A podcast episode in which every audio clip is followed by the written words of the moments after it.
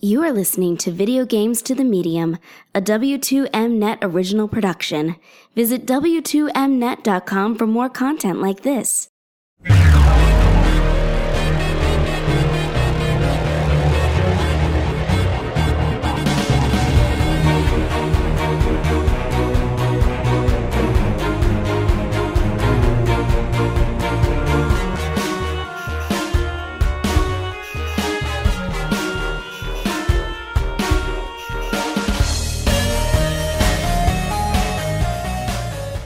Uh, welcome all to another quick edition of Video Games to the Medium. This will be episode five, I think. Yeah. Isn't it amazing? We're on episode five, and it's only it's only been a week or so since our last. Or has it been two weeks since our last no, episode? it's it's barely been a week. yeah, so it's uh, it's not like uh, our usual once a month schedule. yeah, but ironically, also re- recording this on Sean's birthday. Yes, come back, Sean. That's what I always say. I miss Uh, you. You're you're a true broadcaster, Sean, and uh, you are sorely needed. But while we don't have you, might as well talk about uh, stuff we've been playing. Well, And I- uh, I should also say I'm Marc and you're Jens. oh yes, yes. Sorry, our introductions. Marc Jens, exactly. Uh, Um, but Marc- yeah, you, well, go on. I am loving these coasters. These Yep. coasters are fantastic. Marc I got me these um, Catherine themed stray sheep coasters, and I'm now going to christen one of them. Also, christening my um, Yakuza 6 Collector's Edition uh, Whiskey Stones. Oh yeah, Because class. that's what Yakuza and Catherine say. Exactly. Yeah, I saw Anyway. this. I saw those coasters on a website, like the or the company that made them, and I was like, "Yeah, this is for you." It's true. Well, I do really appreciate them. Yep. It does class No. up the joint. Uh, but the reason we're recording this kind of so quickly is you have a real bug up your butt about finally finishing Death Stranding. Yeah, Death Stranding, I just feel I finished a video game, which, as you know, is rare for me. And uh, um, I've got stuff to say about it, I guess. And it's it's still within a time period where it seems relevant. Yeah, so um, it's interesting because you know the last time that we talked about it, we talked about the mechanics mostly and how they feel, and that it's kind of relaxing sometimes, and that there's a zen nature to um, just kind of climbing the mountains or sliding down one, and then having that music kick in. Yeah.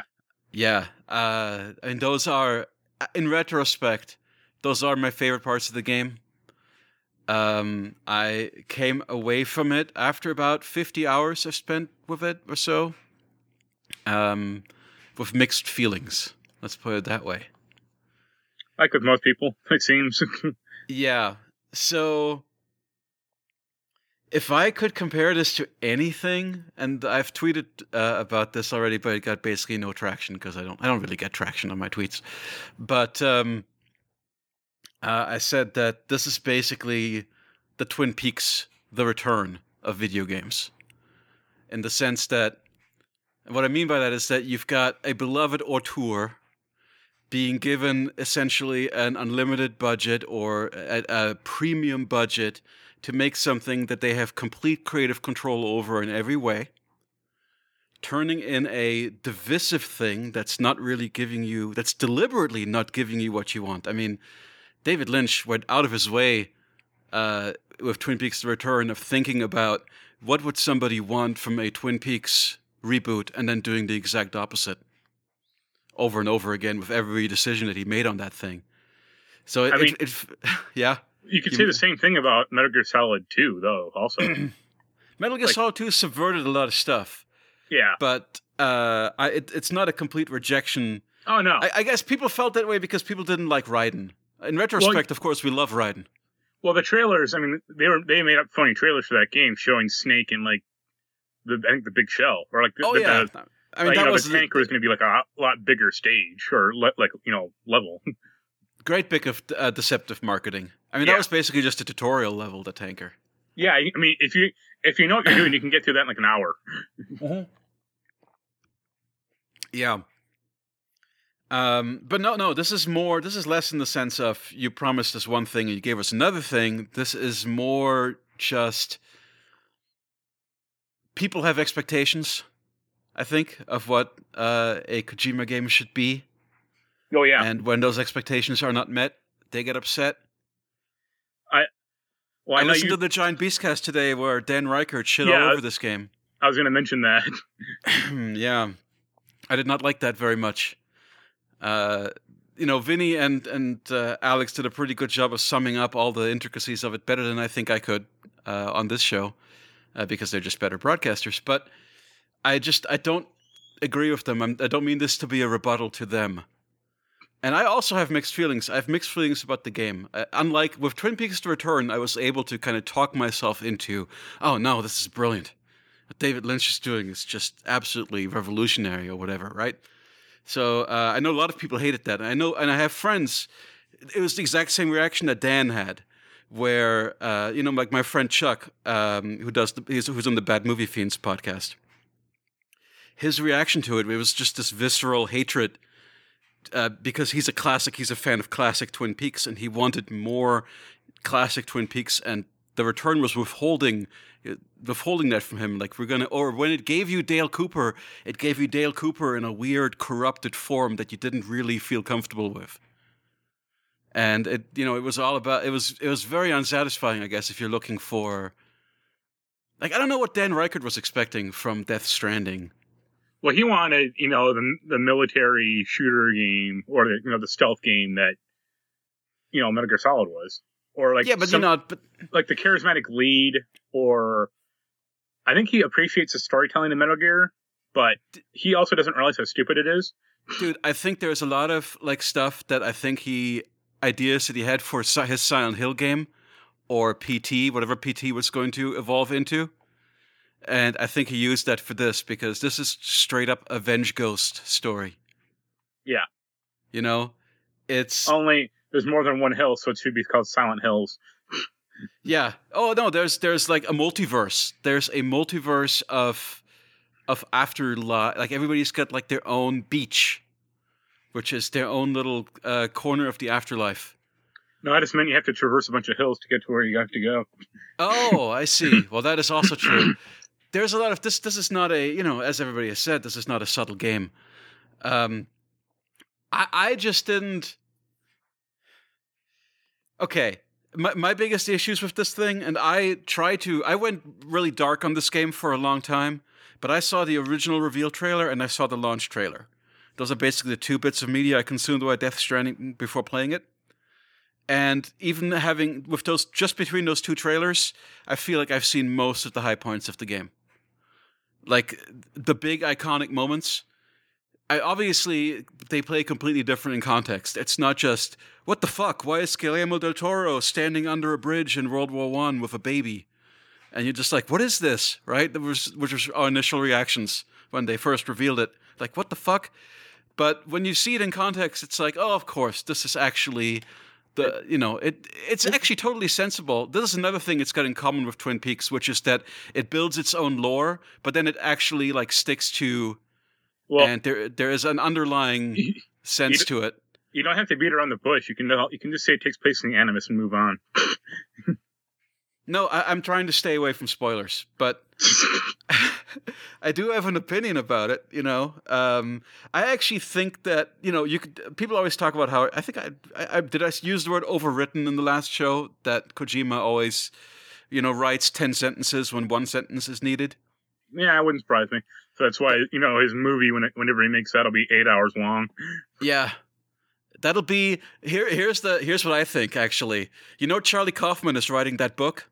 Yeah, the book about the film critic uh, who is trying to remember the nine the nine month long movie that he saw, which is like one of the great masterpieces of cinema, but he's the only one who remembers it.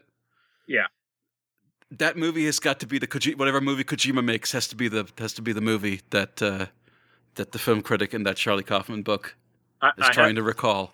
I have a better idea. Yeah. Kojima can write the movie he wants to make. Michael Bay can make it. Hmm. Are you excited for Charlie Kaufman becoming a novelist finally after being one of the world's greatest screenwriters for so long? Uh, it should be okay. I'm not. What did he did? I mean, I know he did adaptation. Yep, that's my favorite of his actually. Though of course most people love being John Malkovich even more. Didn't he do a TV show, or am I thinking of someone else? You're thinking of somebody else. I don't. I don't believe that he did a TV show, unless I'm completely wrong and the internet's going to scream at me. No, But- no. I mean, I, wow. He, I'm looking at his. Yeah, I, I was thinking of someone else, but he did.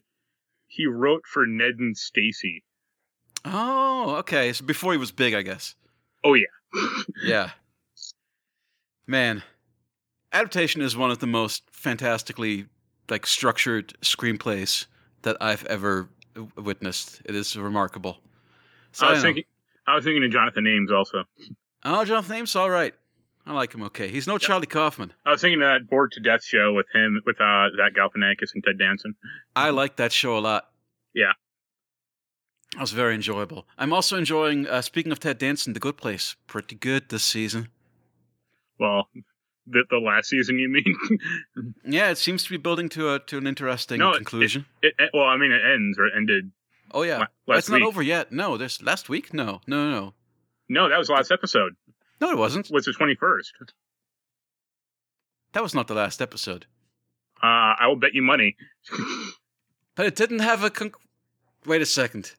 There's four seasons, and yeah, it was the last episode, twenty first. I'll bet No, you a thousand dollars. Uh, no. Wait, do you, okay, I'll take that. Uh, It's not fair because I can't take that thousand dollar bet now because I'm already looking at the article where Kristen Bell says the Good Place finale is so good fans will be satisfied big time. So the finale has not yet aired. Just so you know. if you want to look at I- I'm- Wikipedia I'm watching it. You can you can Wikipedia. Okay. or AV are you Club, going when to they say fa- trust the editors of Wikipedia, or are you going to trust the guy who's watching the show as it's on? I'm going to trust AV Club. Oh, you're going to trust AV Club? Did you see that outrageous review? AV Club gave that last SNL episode a B. Outrageous. And they said the monologue was one of the best monologues in ages, which is equally insane. That's one of the worst monologues I've ever seen in my life. well, it's Will Oh my- Ferrell, right? Oh my god, the Will Ferrell episode. Oh, it was trash. And the political satire was trash. Everything about it was just trash. I didn't see that. I just saw. I liked. I mean, the teacher bit was kind of cute, Hmm. but he seemed really tired or just not into it at all. I I just um I don't know. I I- I realized that he was going for a weird hyperactive cringe thing with that monologue, but it it just it didn't feel like cringe has to be genuine. You can't just go on the stage and be deliberately awkward. I don't know. Uh, anyway, Death Stranding. Um, my big thing with it really, like, I like the story. Like, I, th- I think I can understand why there are people who are disappointed with the story that it didn't go deeper than it did. Sure, it's kind of a on its. Okay, if you're paying close attention to it, I think you can guess the big twists pretty easy. Now, I'm not judging it on how predict, you know, not like how surprised uh, were you. I'm not judging this like it's a like it's a twist, like it's a mystery uh, a movie. Obviously, but you know, you can. It foreshadows things, and the and the metaphors, the the general, um, the writing is so on the nose that it's kind of hard not to see where things are going. But Yeah. it's still when it happened, it was actually pretty satisfying. And there's one thing that I don't, I really don't want to give away, but I just think everything in this game. Well, Mads Mikkelsen is actually uh, it, he's a he's a two sided. There are two sides to that as well because on the one hand, I goddamn hate all the Mads Mikkelsen boss fight levels, hate them with a passion, a fiery passion. But then narratively and in the cutscenes, like all the Mads Mikkelsen stuff is just gold. And he had the best. Mads Mikkelsen's Mads Mikkelsen's character has the best story arc uh, in in the game, and uh, super satisfying closure, and a beautiful irony to it in a way that I, I really enjoyed. That when there's a there are a lot of good. I mean, there there are like revelations at the end. Um, it does. There's stuff that is revealed. I, I don't quite get. You know, you um, again when you hear uh, Alex and Dan talking about how uh, basically you get everything that you need to get out of the story in the first two hours, and then it just repeats the same stuff over and over and over again. I don't quite agree with that. Yeah. Uh, I mean, it's all variations on a theme, but it's actually thematically extremely coherent. Um, even though the lore is crazy, once you wrap your head around the lore, it's internally consistent. It makes sense. Um, one disappointing thing about the story is there's not really. It's it's almost like everything is is destined in this story. Like I don't want to say anymore, but you know, you'd think in and, and there's definitely people do bad things in the story. There there are people who have skeletons in the closet that get uncovered that I don't want to spoil. But um, largely everybody's kind of doing the best they can for humanity in their own way, except of course for for Higgs. Um, and and Mads, but Mads has his Mads' motivation also um, is a very relatable motivation. Um, everybody's actually pretty positive, and there's something about the fact that the game also enforces positivity in its social systems. Like, there's really not like a negative interaction that can occur in this game that another player like everything you do even things which are completely selfishly motivated over the course of completing a mission in this game everything that you do uh, benefits others in the game and Yeah. uh, you know it rewards you it's part of the leveling system i really like all that stuff. All that stuff i think is great and it fits together and it makes you can see that there is a true artistic purpose where the game design and the story are working and, and even the part that is that involves everyone else playing the game that involves the social aspect even that stuff kind of ties perfectly together into a coherent whole that like, you can look at that and you say yeah that's a you know that's a well thought out that's a piece of art that that's that that operates on multiple dimensions That's why I don't think Dan likes it. it's too it's too complex for him. Right.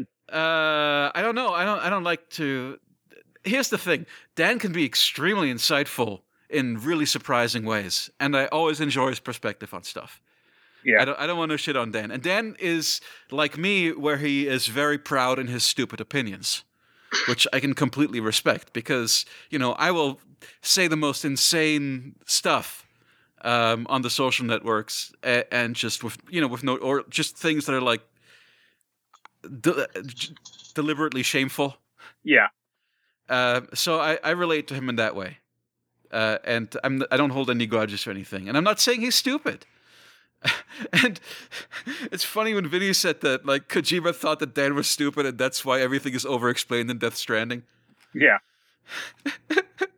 that that cracked me up. Uh, but uh, no, it's here's the thing. Where the game falls apart for me a little bit is and I don't know how to solve this because my first instinct was this game is just too long. If you just cut like 10, 15, 20 hours out of this game, then it would be a 9 out of 10, a 10 out of 10, somewhere in that region, right?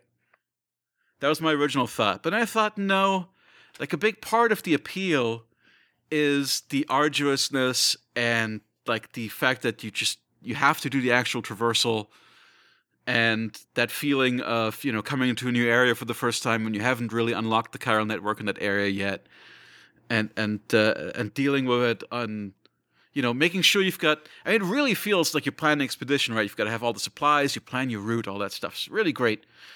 And and uh, and that stuff's really great but then I just hate I hate the stealth. I hate it. I hate uh, having to deal with the BTs.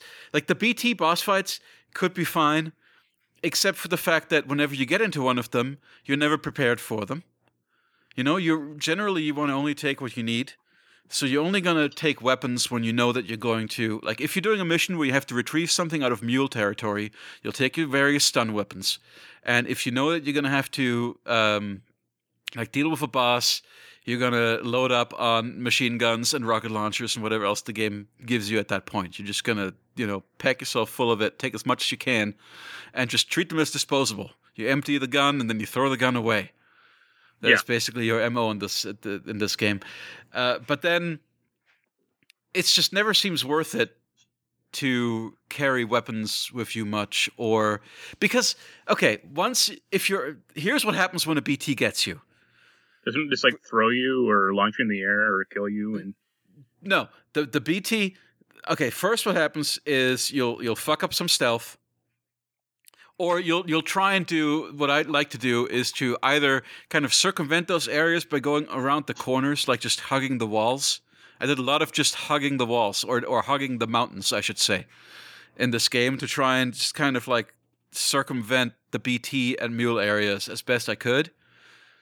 But then whenever they would catch me, then it would become a uh, a game of all right, I'm just gonna hoof it. I'm just gonna, you know, engage my uh, um, robot legs or or uh, uh, pump the pump the gas and and try and hoof it. But uh, you know, they'll grab you and they'll pull you down, and then you'll lose complete control. It goes into this animation where it like whooshes across the entire level, which is filling with tar. When I say the entire level, I mean like it feels like it takes you like a half a mile. yeah, I mean, it's a far it's it's a far way away. So like it'll like drag you far. Like you'll drop all your stuff. Um, all your all your gear will now be swimming in the in the freaking tar, and taking damage or or whatever. You'll get dragged way the fuck away from it. You probably also lost your weapons. So why did you even take your weapons with you? And now you've got to be in a boss fight when you really don't want to be in a boss fight, and there's absolutely no reward for it. And it's much more effective to just quit out of the game and load your last save again and stealth around him again. Like, why would you ever fight a BT in this game when you don't absolutely have to? Like a, one of the big bosses. Later in the game, it becomes there's like very late in the game, there's a point when you're just loaded up with rocket launchers and it doesn't freaking matter. And you just blast them in the face a few times and they're gone yeah, and it becomes uh, uh, you know it's like the you get to have your revenge on them after they terrorize you the entire game. But why would you ever deal with them if you can stealth? So then it just becomes uh, it just becomes a matter of patience most of the time. And Well- I, it's like some of those uh, boss fights in Metal Solid Five, Mhm. where it's like, you know, if you're specking to like go non-lethal, most of those boss fights you really can't do correctly because well I don't even want to get into some of the bo- the forced boss fights in this game, which you know people have said this game is really easy. You know it is pretty manageable most of the time. Um, I played it on hard uh, because I'm an idiot and because I thought that there was difficulty achievement, but it turned out that the difficulty achievement uh, for for hard actually just relates to premium deliveries, which is not an achievement I was ever going to get anyway. yeah, So I totally wasted my time and effort. I think just you know trying to brute my way through uh, that game on hard. I guess I didn't realize, but you know that's me. I, I always I always look up before I play any start any game whether there are specific trophies or achievements for uh, beating it in higher difficulties. And uh, I misread something, I guess. So should have played something lower. Would have had more fun, I guess, because what I just ended up doing it's just whenever whenever I got into a BT fight, I would just quit out and reload. Uh, so I'm sure I, I had more playtime than I had. My playtime at the end was like fifty something hours, and I'm sure it was actually a lot more. yeah. Because whenever I talked to you, you were playing that game for the past two weeks. So It's true. This is I've totally neglected our Borderlands playing. I've totally neglected actually a lot of things in my life because it has been weirdly. I've had this compulsion where I just wanted to get through it and see the story, and I needed to know. And also, it's a weird art game, which is like kind of, you know, I like weird art games. It turns out. So, uh, I I just I I felt co- and it and whenever it was whenever it clicked, whenever it clicks, it's really great. Right. But then there are just so many parts, and at the end it becomes tor- like I saw a lot of reviewers complain about the mountainous section. The mountainous section of the game is actually my favorite. I get that people don't like it because you can't use vehicles anymore, But as somebody who really likes the mountain climbing in this game, it feels really good. Uh, and I enjoy it. So uh, those late chapters when um, you know, because in the middle of the game, there's this game has an interesting arc where at the for the first like ten hours, you're basically slogging along with very little stuff, just learning the basics. But I and a lot of people say, oh, it's super boring uh, in the first ten hours. But I really enjoyed it. I I liked not having as much to worry about.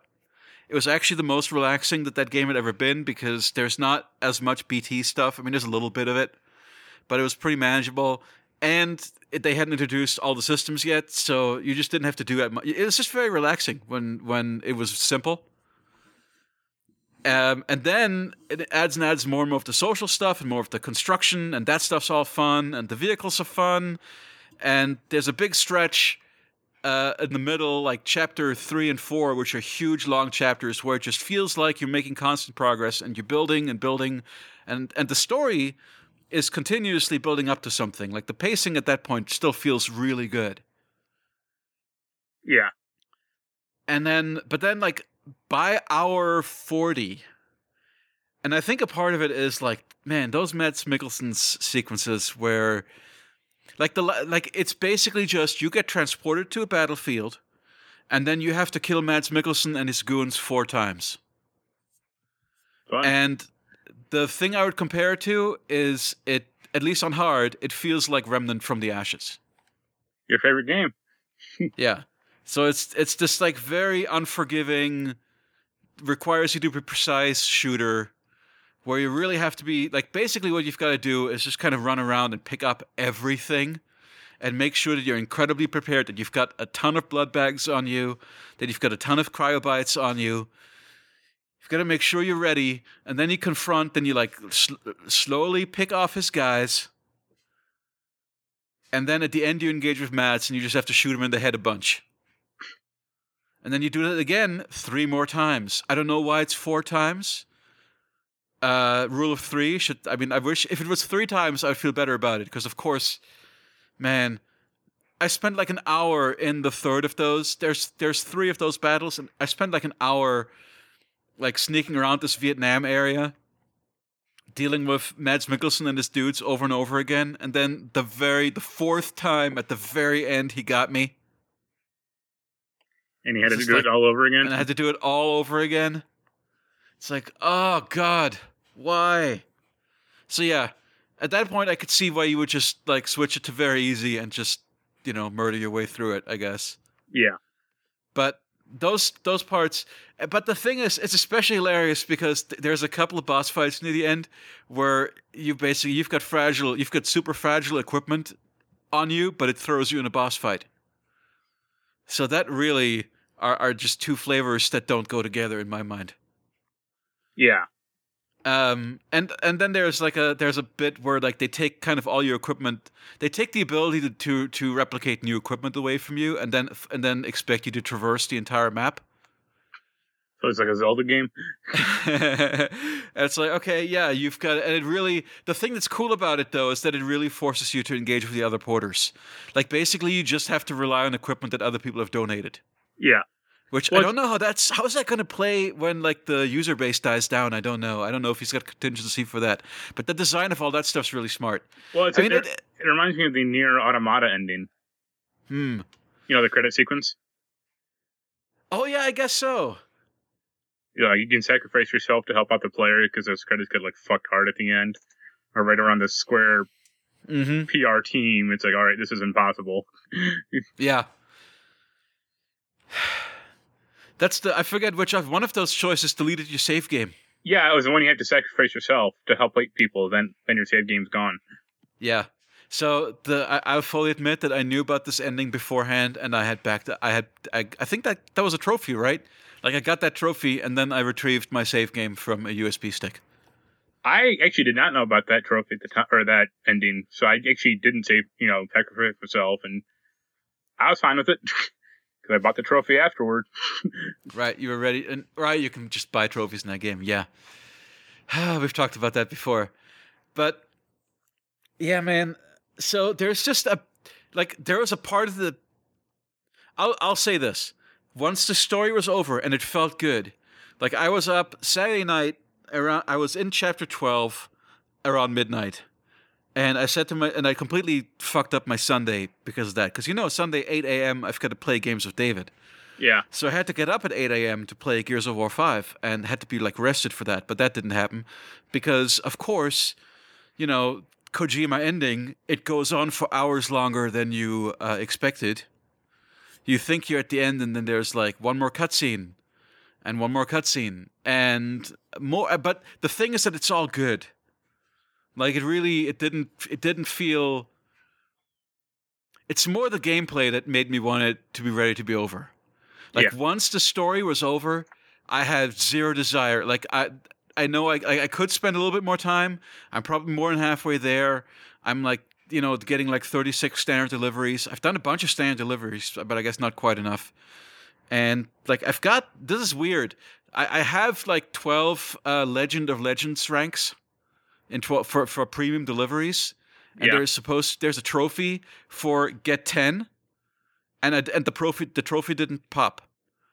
And then I read the description again, and it said get 10 in every category, and I have no idea what that means. Like, There's I have no idea what every category is. Like I look at the stat, like nothing's labeled as a category. Well, there's no comments about what you get to do or anything. Oh, I guess I could just I should look it up. I, I, I mean, need to look it I- up on a. That's what I do. Yeah. like, No, I, I haven't looked it up. yet. I, here's the thing, though. At that I- at that point, here's how much I was r- ready to be done with it. Is I just said fuck it and I deleted it. yeah.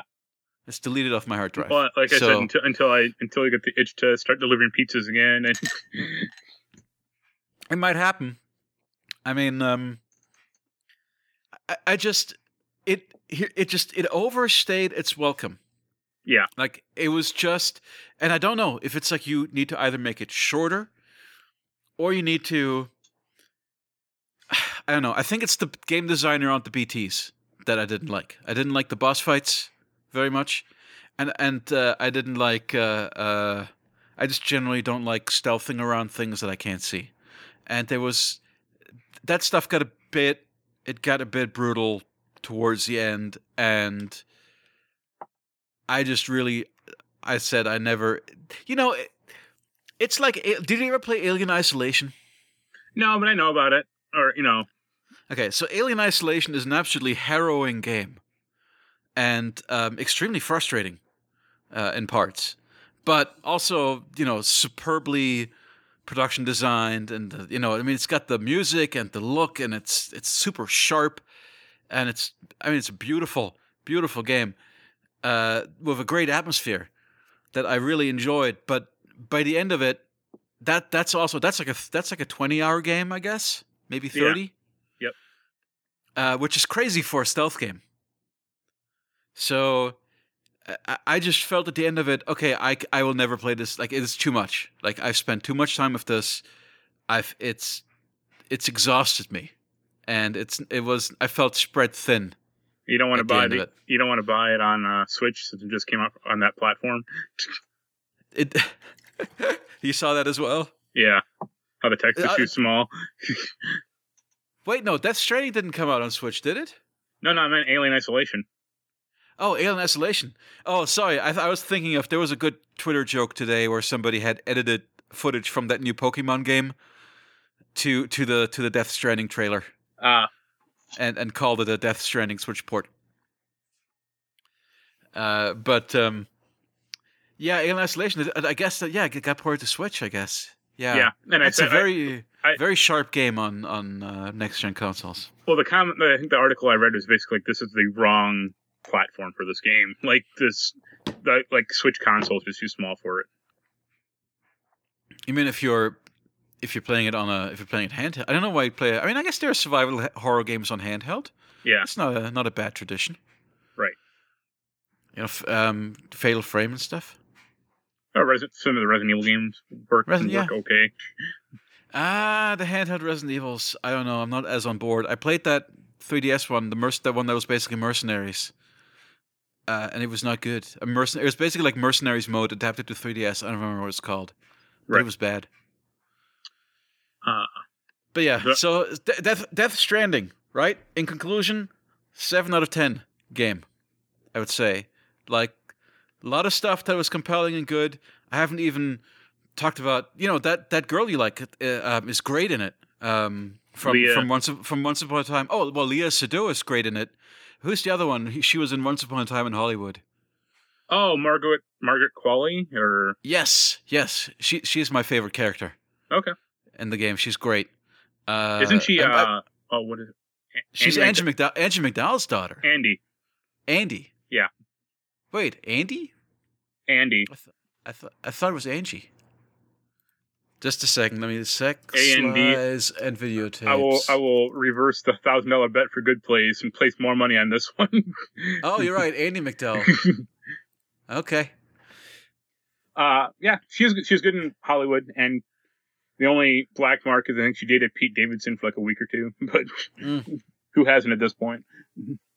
Well, I mean, My, my turn is coming up soon. sure you already had yours, I'm sure.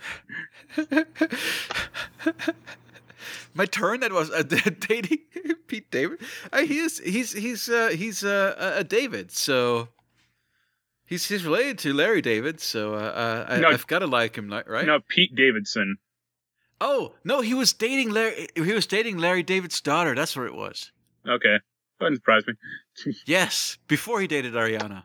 Was it Ariana? No. He dated like every Hollywood actress apparently. Yeah, I don't get it. He's just a he's just a guy with depression.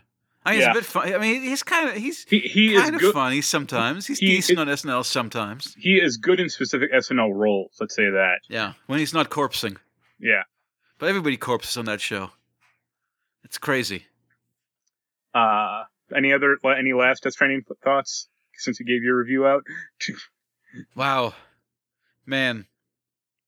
You'll get it from me. When, I was gonna say you'll get it from me when it hits twenty bucks.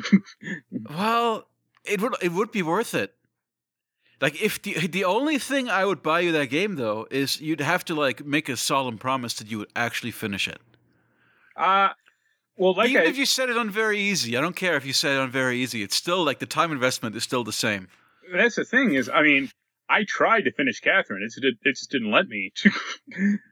Well, that's uh that but that was more a the the systems really did not agree with you. The game design really did not agree with you on that.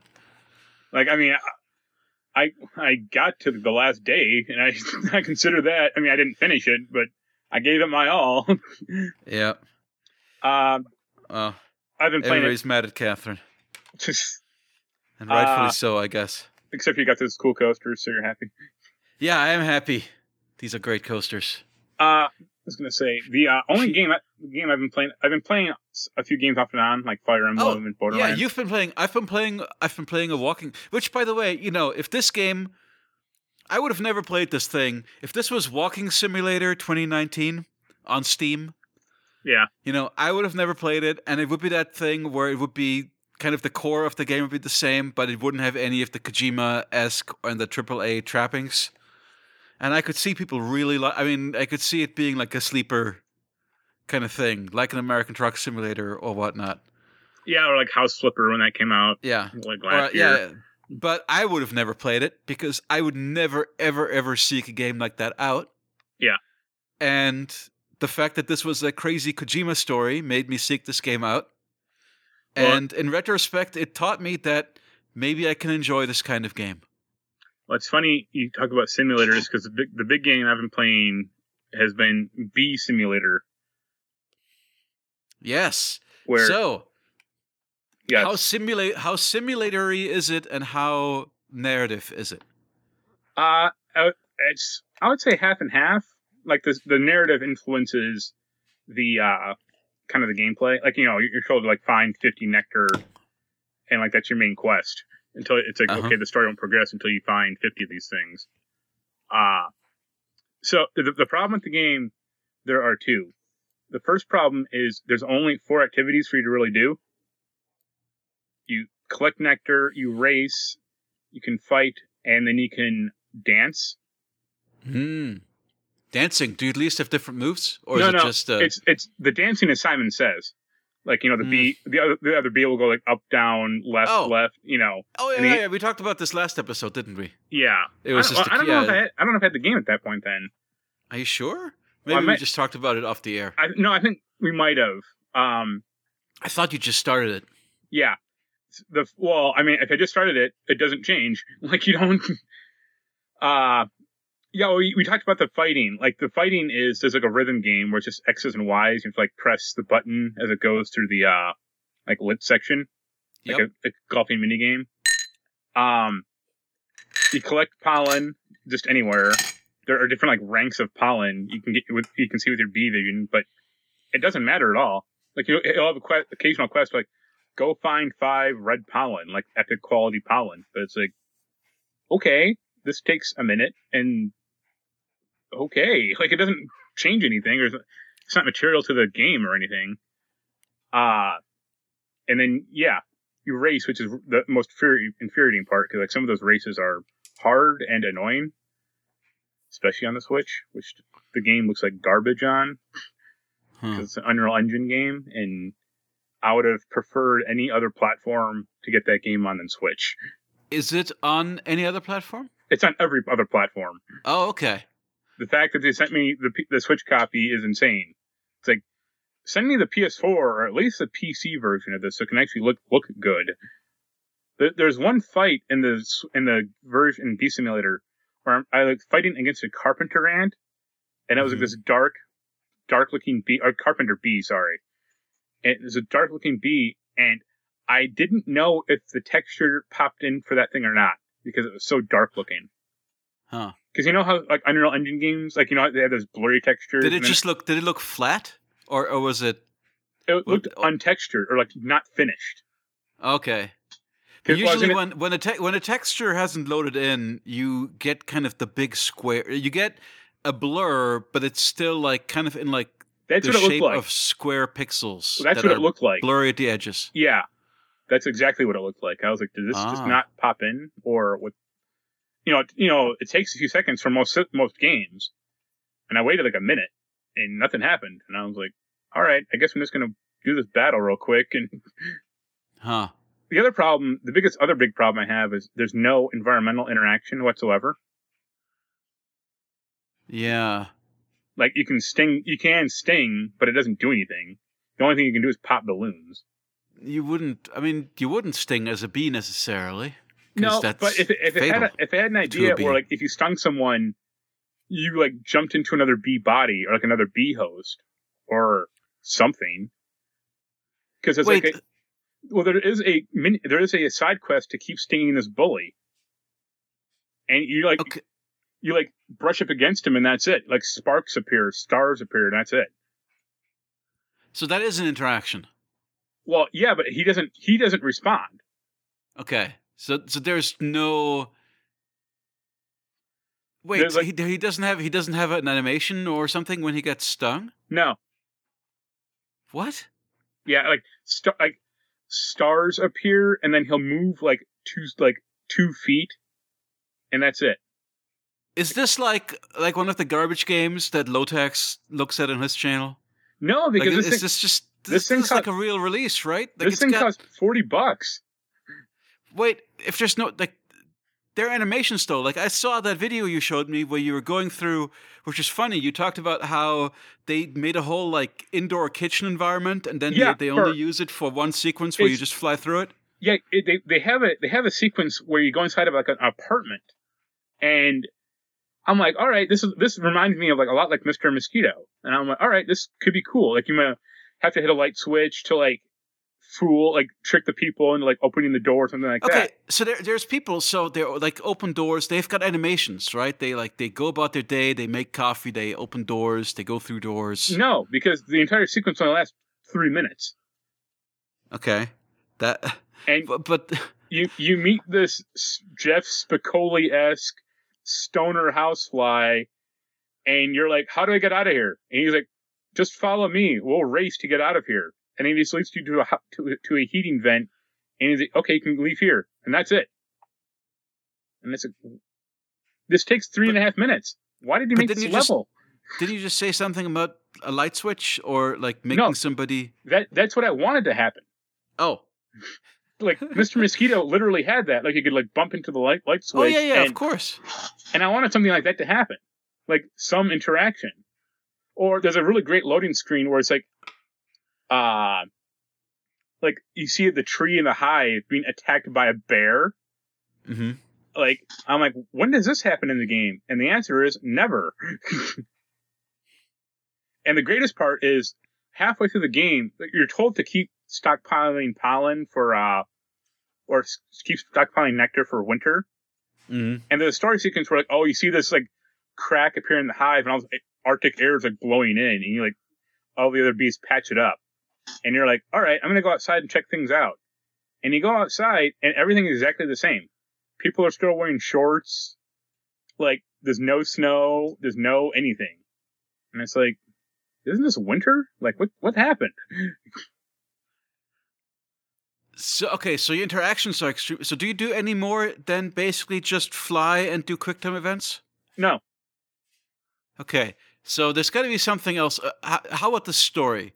What's what's the story? This one, I mean, we we didn't obviously didn't want to spoil Death Stranding, but I don't think I- anybody's going to mind if we spoil this. Yeah. You can tell me all, so everything. yeah, the story is basically, have you seen FernGully? I have. It is Uh, like I- that, I- except without the pollution aspect, or like the evil, like whatever the fuck that ooze. You know, But that's what Ferngully Ferngully is about the the pollution aspect. The, the Well, oh, like- you mean just without you? you- You're just talking about they just there's just a a giant Tim Curry voiced um uh, evil uh, ooze or oil or that thing from Star Trek Next Generation. uh, or or evil. No, it's like a it's like a thrasher or something like a No, no, um, in, in FernGully, it was like an evil like oil that like infected the Thrasher. okay. Yeah, Oh, it, was, yeah, like, yeah. it was kept in the tree, and then they cut the tree down. That's what infected everything. Which one was Uh, Tim Curry in? Was that Secret of NIMH? No, that was probably that was Ferngully, I think. Oh yeah. Okay. Uh so yeah, like your tree's getting cut down by humans who just don't know any better. Uh and then like you're a new bee who you're, you're a you know honeybee and you want to be do something different, but you, the queen is like no, and then you still just do it anyway. Like you try like you basically find a new hive, and that's it.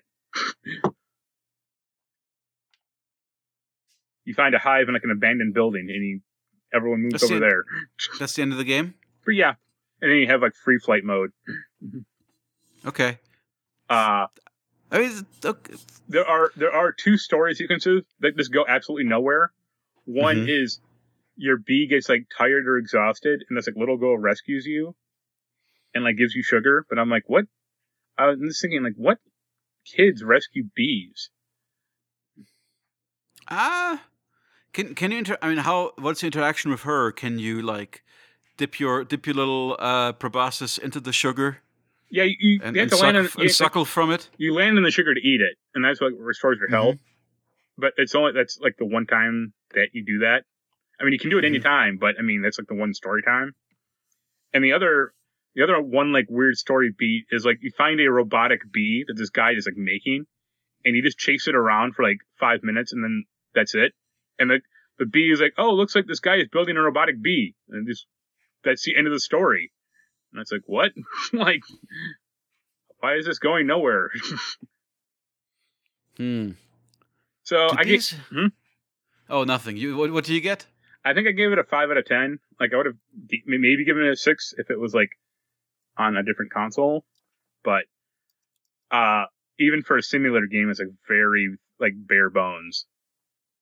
Like the Hmm. the, the things you do in the first hour, you, you you do in the last hour, and they don't change at all. Like it would have been Ah. nice if like there was some type of character like skill system or anything like any progression. the only thing you get like knowledge points, and you can use them to spend them on uh It doesn't sound like a long enough game to warrant like a big a big skill progression system. No, it's not, but it would have been something at least. Hmm. I mean, the fact that it's also forty bucks is insane. Yeah, this does not sound like a forty dollar game. Again, this sounds like uh, like it could be like shareware or something. Yeah. From what you describe. Well, if it was like twenty bucks, that's better, but not Guess. not forty. And there's there's also like a bunch of bee trivia knowledge in the game. Yeah, but think think of think of the indie games. Yeah, you can you know you've played the Octopus game, right? What's it called? Octodad. yeah, That was a twenty dollar game, and that was that was short but polished, Yeah, I mean and told a most story. most indie games are you know twenty dollars at this point. Like, I mean, hell, would you rather play this or House Flipper? It's like, well, and House Flipper play twenty House Flipper, bucks. Yeah. yeah. And it, the pre- it just has so much promise. when See, you say bee, bee simulator, it's just there's so much that you can do with bee simulator. that like the life of a bee is complex and wonderful. yeah. Oh, also, also the bee fights or the other like the insect fights are hilarious because like the wasps are Russian gangsters. You fight a hornet that sounds like it's from a black exploitation movie. Uh, Uh huh. and it's like what is like I looked at the credits and they're all Polish people. I'm like, yep, this makes Are they perfect Polish people trying to be Americans? Yeah. How how hilarious is that? very like the like the your main character is like so earnest and it's like really hysterical because you sound like a 12 year old girl or you sound like a you know a 40 year old woman trying to be a 12 year old girl Oh, that's always good. yeah so A lot of a lot of old movies do that, where they have older actresses redubbing the little girls. Yeah, yeah. Also, like the area you're in, it's sizable enough. Like it's like a park, a small zoo, and like a carnival. But it just you just there's nothing to do. Like it's just go collecting pollen, Hmm. and it respawns. So it's not like you you know you can't just go over one area and empty it out. It's like you can just go over the same area over and over, and it's fine. Uh enough enough about bad games. The one good game I've been playing recently is Luigi's Mansion Three. Ooh, now this one I'm actually super interested in. This is your first Luigi's Mansion game. Yeah, it's hard. Uh, y- yeah. So it's funny because you know the 3DS one was really hard, harder than the original, and I hear this one is even harder. yeah, So it has really been a steady progression between games. It's not hard in the sense you're not you're not like button mashing or you know No, the So- puzzles, the yeah, puzzle yeah design. yeah. S- So like you know you're trying to figure out how to like you know uh, suck up this boo this hidden boo, uh or like you know trying to figure out how to open this door or you know one puzzle I I got stuck in was like I was in this like arboretum bathroom with a vine sticking out of the toilet and I had no idea how to like break the toilet to kill the vine. Yeah. Uh so yeah, what do you want to know? I'm I'm like halfway through it, or I'm I'm on like floor seven or six or something. I don't know. I'm just curious, like how how closely would you say the puzzle design? Well, it's it's hard to I can't ask for compared to the previous games thing because there were some fun, kind of obtuse uh, puzzles in Luigi's Mansion, but some of what I've heard from the Twitter chatter is that this is almost more comparable to like you have to think about almost like an old LucasArts adventure game or something in some cases, Oh yeah, like where the item combinations can be very obtuse. yeah, like one of the one of the one of the things is so you have that Gooigi thing, which is very off-putting. uh he's like a the the gel like clone of Luigi. He's also mindless. hmm So like one of the puzzles you have to do in the arboretum actually is there's a big watermelon blocking the door. And he's like, okay, you don't have enough power on your own to do it, but you have to like pop out Mhm. Gooigi, have him suck at it, and then you can do it at the same time, and then you have enough juice to finally move it. Oh, that sounds like a classic. That sounds like a classic Luigi's Mansion puzzle, actually. Yeah, but it's new to me, or you know, or uh, yeah, like it, it's a lot of stuff like that. Like you have, so you can suck, you can blow, you have this like air blast thing, and then you have you have like your basic flashlight and then a dark light, Mm-hmm. and so and Luigi has all the same stuff you can do. He has a, he can also like go through grates, but he he gets stopped by water. So yeah, it's just Hmm. you have these like five or six abilities, and you have to like figure out how to do how to do everything. Hmm. and like or like some of the bosses are pretty good. Like you, you have to like really figure it out. Actually, the Arboretum boss was really fun because he had this like evil plant that would like try to eat you. So you'd have to like have it eat a, eat this like walnut thing. You'd have to suck up a uh, buzz like a big chainsaw and then start chainsawing the plant to death. I'm like, this is neat. Uh, it's a slow game. Uh, like Luigi doesn't move fast. That's the weird, weird thing is I don't know why Luigi can't jump in this game. He's too scared. Maybe. No, that does. So don't you don't you jump when you're scared? Well, he has like this like air blast thing, but you can't actually move when you do it. He just like it's like directionally up, and it moves everything Mhm. around, like it blows everything. But that's it. Like you can't. There's no like air control or anything. Uh oh, the the best thing though is you get your communications device is the Virtual Boy, Uh huh. and like Professor E. Gadd makes fun of it, kind of, or they joke about it because he's like, Oh, "This yeah. is the highest. This is the the best in technology. It's one color red." Nice. and he goes he also says something like oh this will be this will be a, a huge uh financial windfall or huge financial success if you- if you get the marketing right Well, gotta love a little self-deprecation. Yeah, but yeah it's really good i it's I i agree. The Virtual Boy was was was underrated.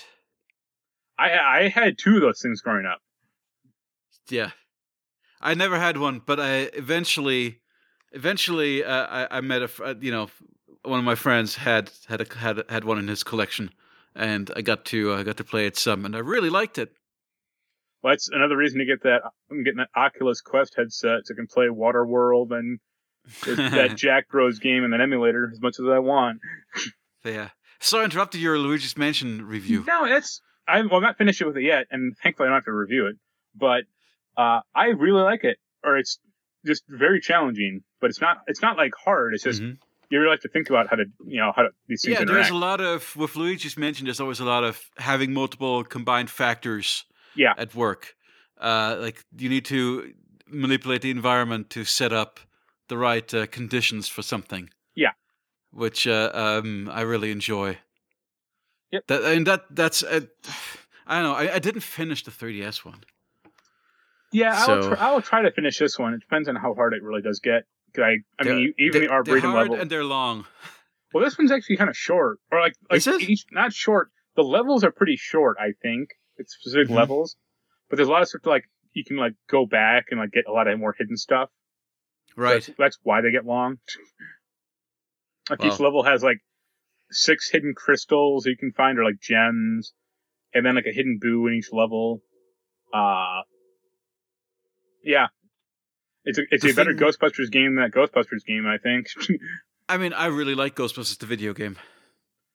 I like The, I uh, like everything about it except playing it. Oh no, I I actually especially I actually played a lot of arena co-op in that game.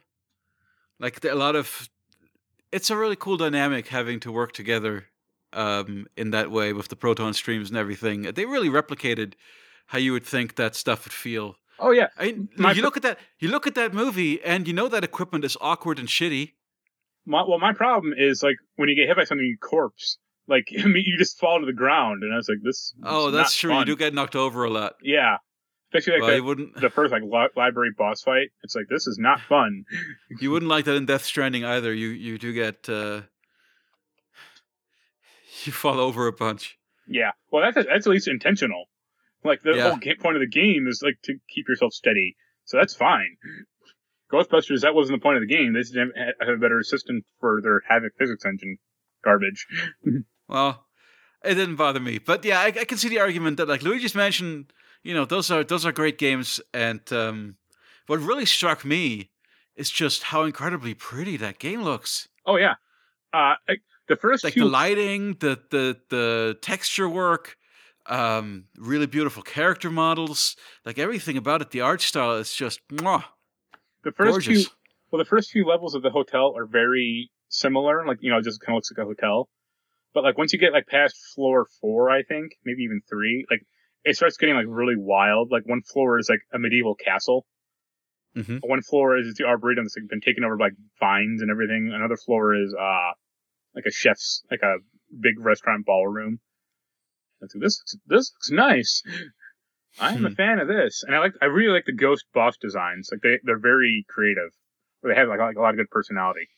I haven't seen a lot. I actually haven't. I haven't seen uh, a lot of the the that footage yet. Yeah, I'm still thinking about whether I want to buy it. It's just I'm so overwhelmed with games yeah, that it's hard to fit a Luigi's Mansion to my life right now. right. But it sounds really great. Yep.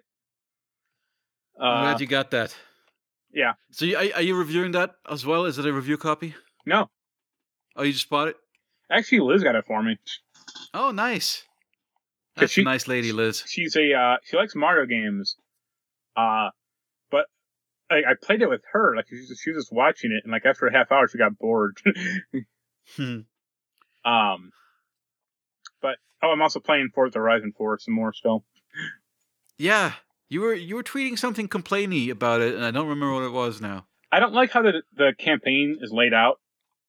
Uh, Mhm. because you just get lost. and, Like the item, like the menu or the map gets like over, overfilled with item barf, or you know, just too many icons on the screen. Like the reason, the best one is still Forza Horizon One because you had a clear villain and a clear motivation to become number one and like knock that guy out. And this game does not have that. So it's like, oh, you got rank skill nine and uh forest racing. It's like, okay, is is that good or you know what's the end goal here?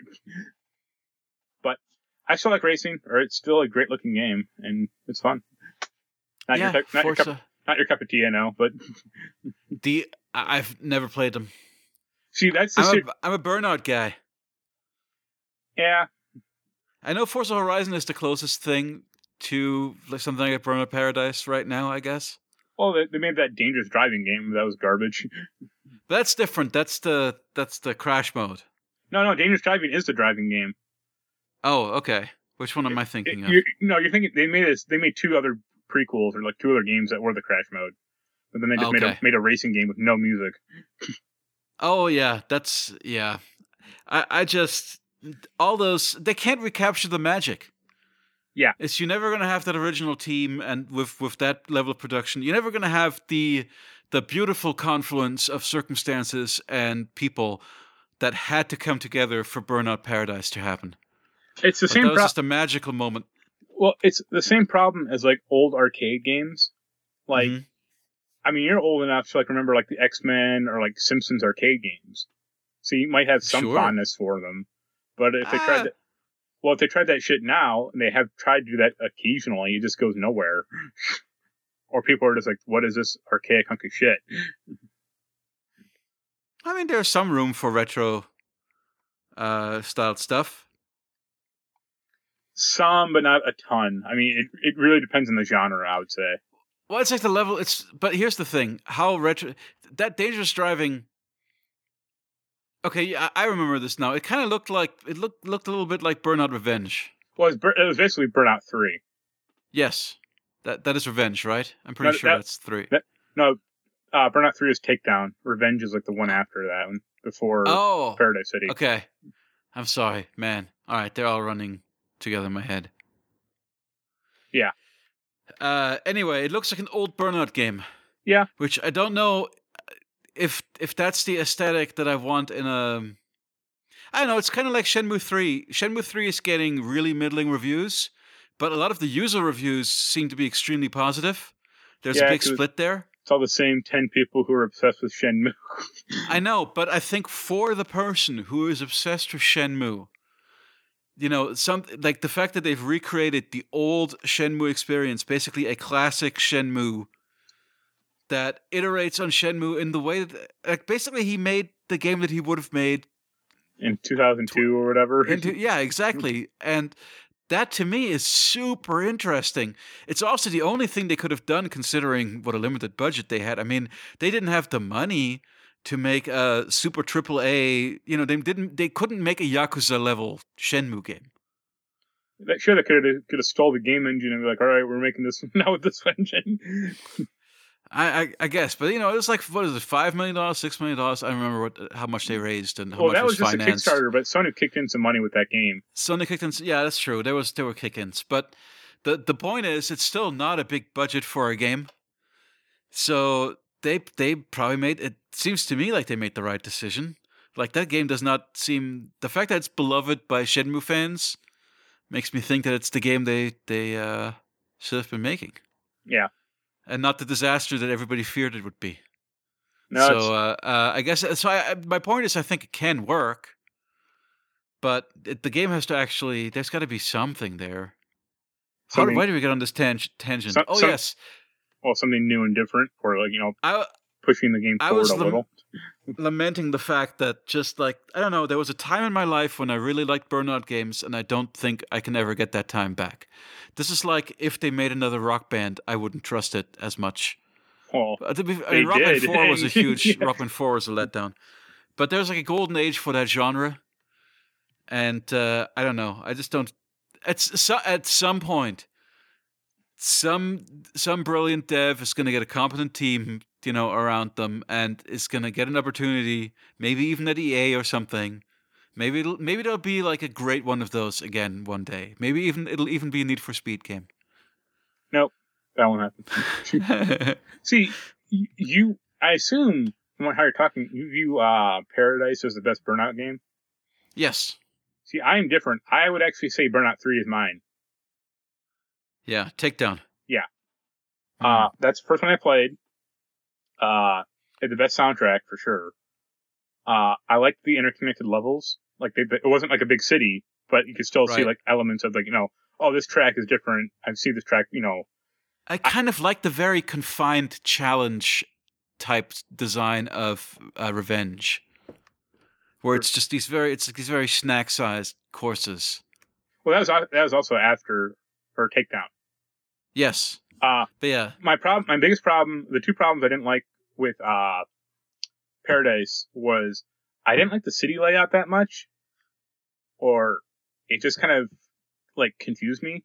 Like I, Hmm. I would have rather it just been like directed courses. And also, I didn't like whenever you leveled up your license, like it would set you back to zero. It's like this is not fun. I don't want to do this fucking race six times. You know, keep doing this one race over and over again. Uh, you, there's not as uh, so there's definitely a grind. The grind is the worst thing about it, but the grind is made much more bearable by the fact that um, it is one of the greatest co-op games ever. See, I, And I ra- played. al- I played alone. So racing around with a crew and doing like the doing all the challenges together is pretty rad. Yeah. Uh, I mean, yeah, So if I had you know six or seven other people, it would have been a lot more fun. But oh, it's great. I, I still have. I just have such fun memories. Again, the um, the Banff Quickcast slash No Quarters guys. We used to. That's how I originally started talking to them. as we used to play Burnout uh, Paradise together. see, I, I did that with uh like burnout, burnout, uh takedown.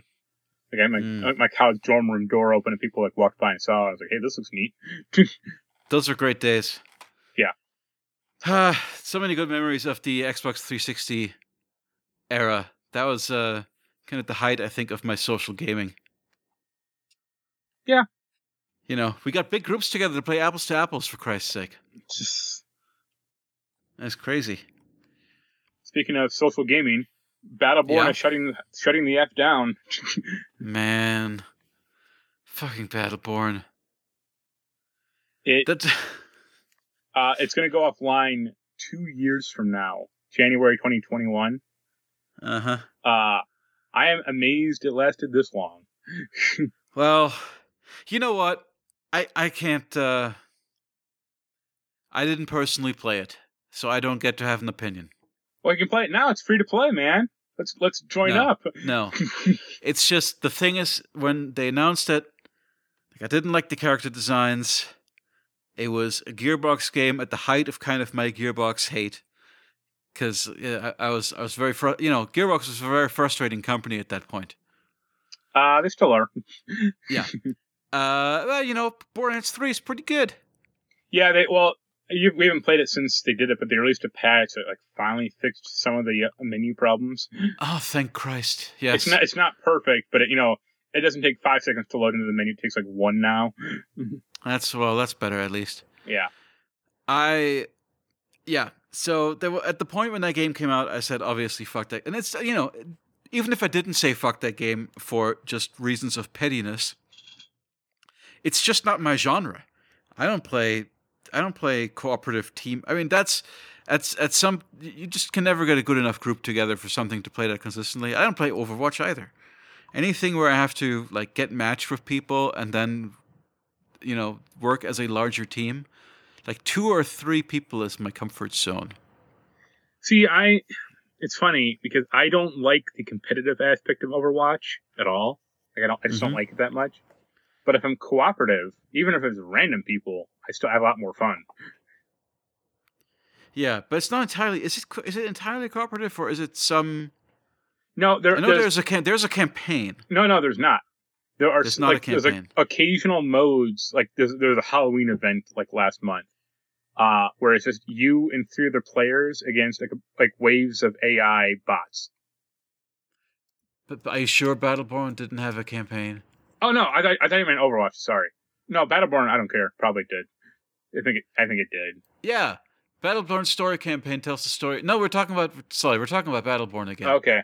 I'm not saying fuck Overwatch. I'm saying I, I'm just I'm talking about how I actually I mean Overwatch seems cool. I like the character designs. There are a lot of great Overwatch figures that I look at and I'm like that character looks amazing. Yeah. Uh, if only no had idea who any, they are, Yeah, but if only had any interest or knowledge about what it was. yeah, exactly. Uh, you know, there are games like that. It's kind of like when I look at God Eater characters or something, where like I I like the trappings, I like the art style. I, I just it's just not my kind of game. But no, with Battleborn, I looked at it and I was like, ugh, this looks hideous. These characters look terrible. It, it Like looked everything about the aesthetic turned me off. it looked like a, a- an even more exaggerated form of Borderlands. Yes, which And I also This no, those characters Yeah. are ugly enough. Like you don't want to do this like double scale. anyway, but yeah, and then you know it got middling reviews when it came out, but I guess you know it had its it had its run. Not real. Like I think Overwatch came out like the week before, and that's what killed it. It, it was pretty much like stillborn when it came out. Huh? Yeah. Uh yeah, but like I, like I said, I'm last. I'm surprised it lasted this long. Like remember? Do you remember when Randy Pitchford was going on Reddit to try and like convince or goad people into making uh, Battleborn uh, erotic art? No, I remember when he said it was going to be like a, uh, oh, what is it? Like a real sport, like a real e- e-sport game or something like that. that was also funny. Yeah. Oh, Oh. Randy. He'll say Uh, whatever he has to say. Remember, like, remember Why is he not in politics? Why has Randy Pitchford not run for office? He's the perfect candidate. God, I would vote for him if he ran for office. Don't say that. You might give my Liber- Libertarian Party candidate 2020, Randy Pitchford. Come on. Him and uh, Rand Paul. No, Ra- well, Rand Paul calls himself a libertarian.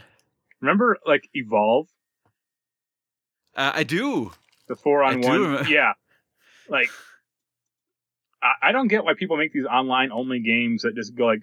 Of course, it's gonna fail because you're trying to build an audience that. No, no, no, no, no, no, no, no, no, no, no. This is a totally different situation, though. Oh yeah, Like, it, like Battleborn was a game that nobody asked for coming into an already crowded space. Yeah. From a company that had just made a bunch of trash. So everybody, of course, not everybody, but you know, I at least was very Schadenfreudy about it. Right. Um, but whereas with Evolve, it's basically the Left 4 Dead team, you know, amazing team, striking out on their own, making the successor to Left 4 Dead one of the greatest multiplayer shooters of all time. Uh, high expectations all around, high concept. This idea of of unbalanced, you know, not non. Um, what's the word for it? asynchronous or A, well, not asynchronous. Asynchronous multiplayer is, is something else. That's when Oh. you're not playing at the same time. No, but just uh, basically, you know, the, the kind of multiplayer where The there- four I think there's one. other- yes, the four on one thing where like one one character is really really strong. You have to work as a team together to take them down. Which I, I guess Overwatch. Did I hear correctly that Overwatch is doing this now and that it has ruined the meta? No, No. not that I know of. I'm not, unless it's some new mode that I haven't hit yet. But uh, it's Overwatch is. I mean, some characters are stronger, but there's no like boss character.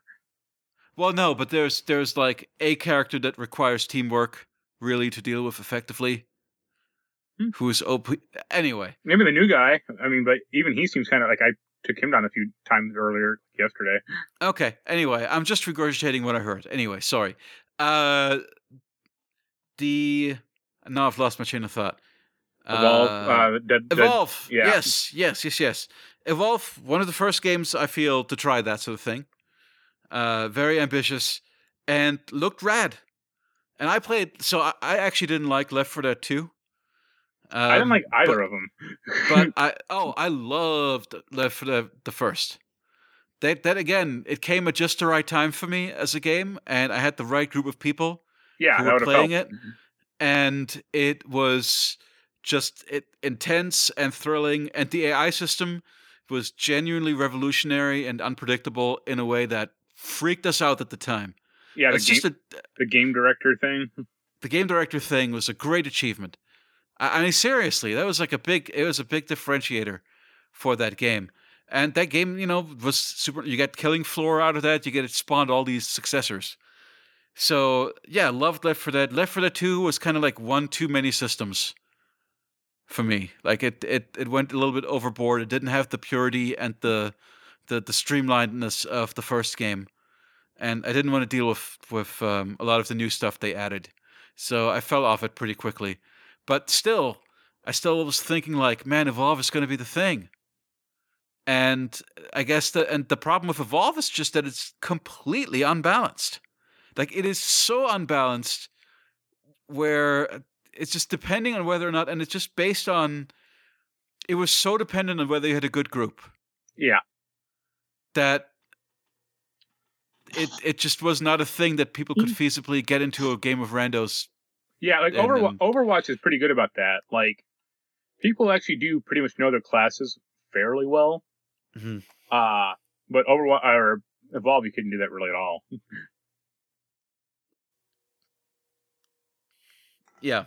So that's again, uh I don't think it's a comparable situation. I think you've got Well, I mean, it's comparable in the way that like these games came out that were pr- supposed to be high profile and supposed to, you know, both games were like, oh, we're the real game, we're the real, the real esport, you know, nonsense.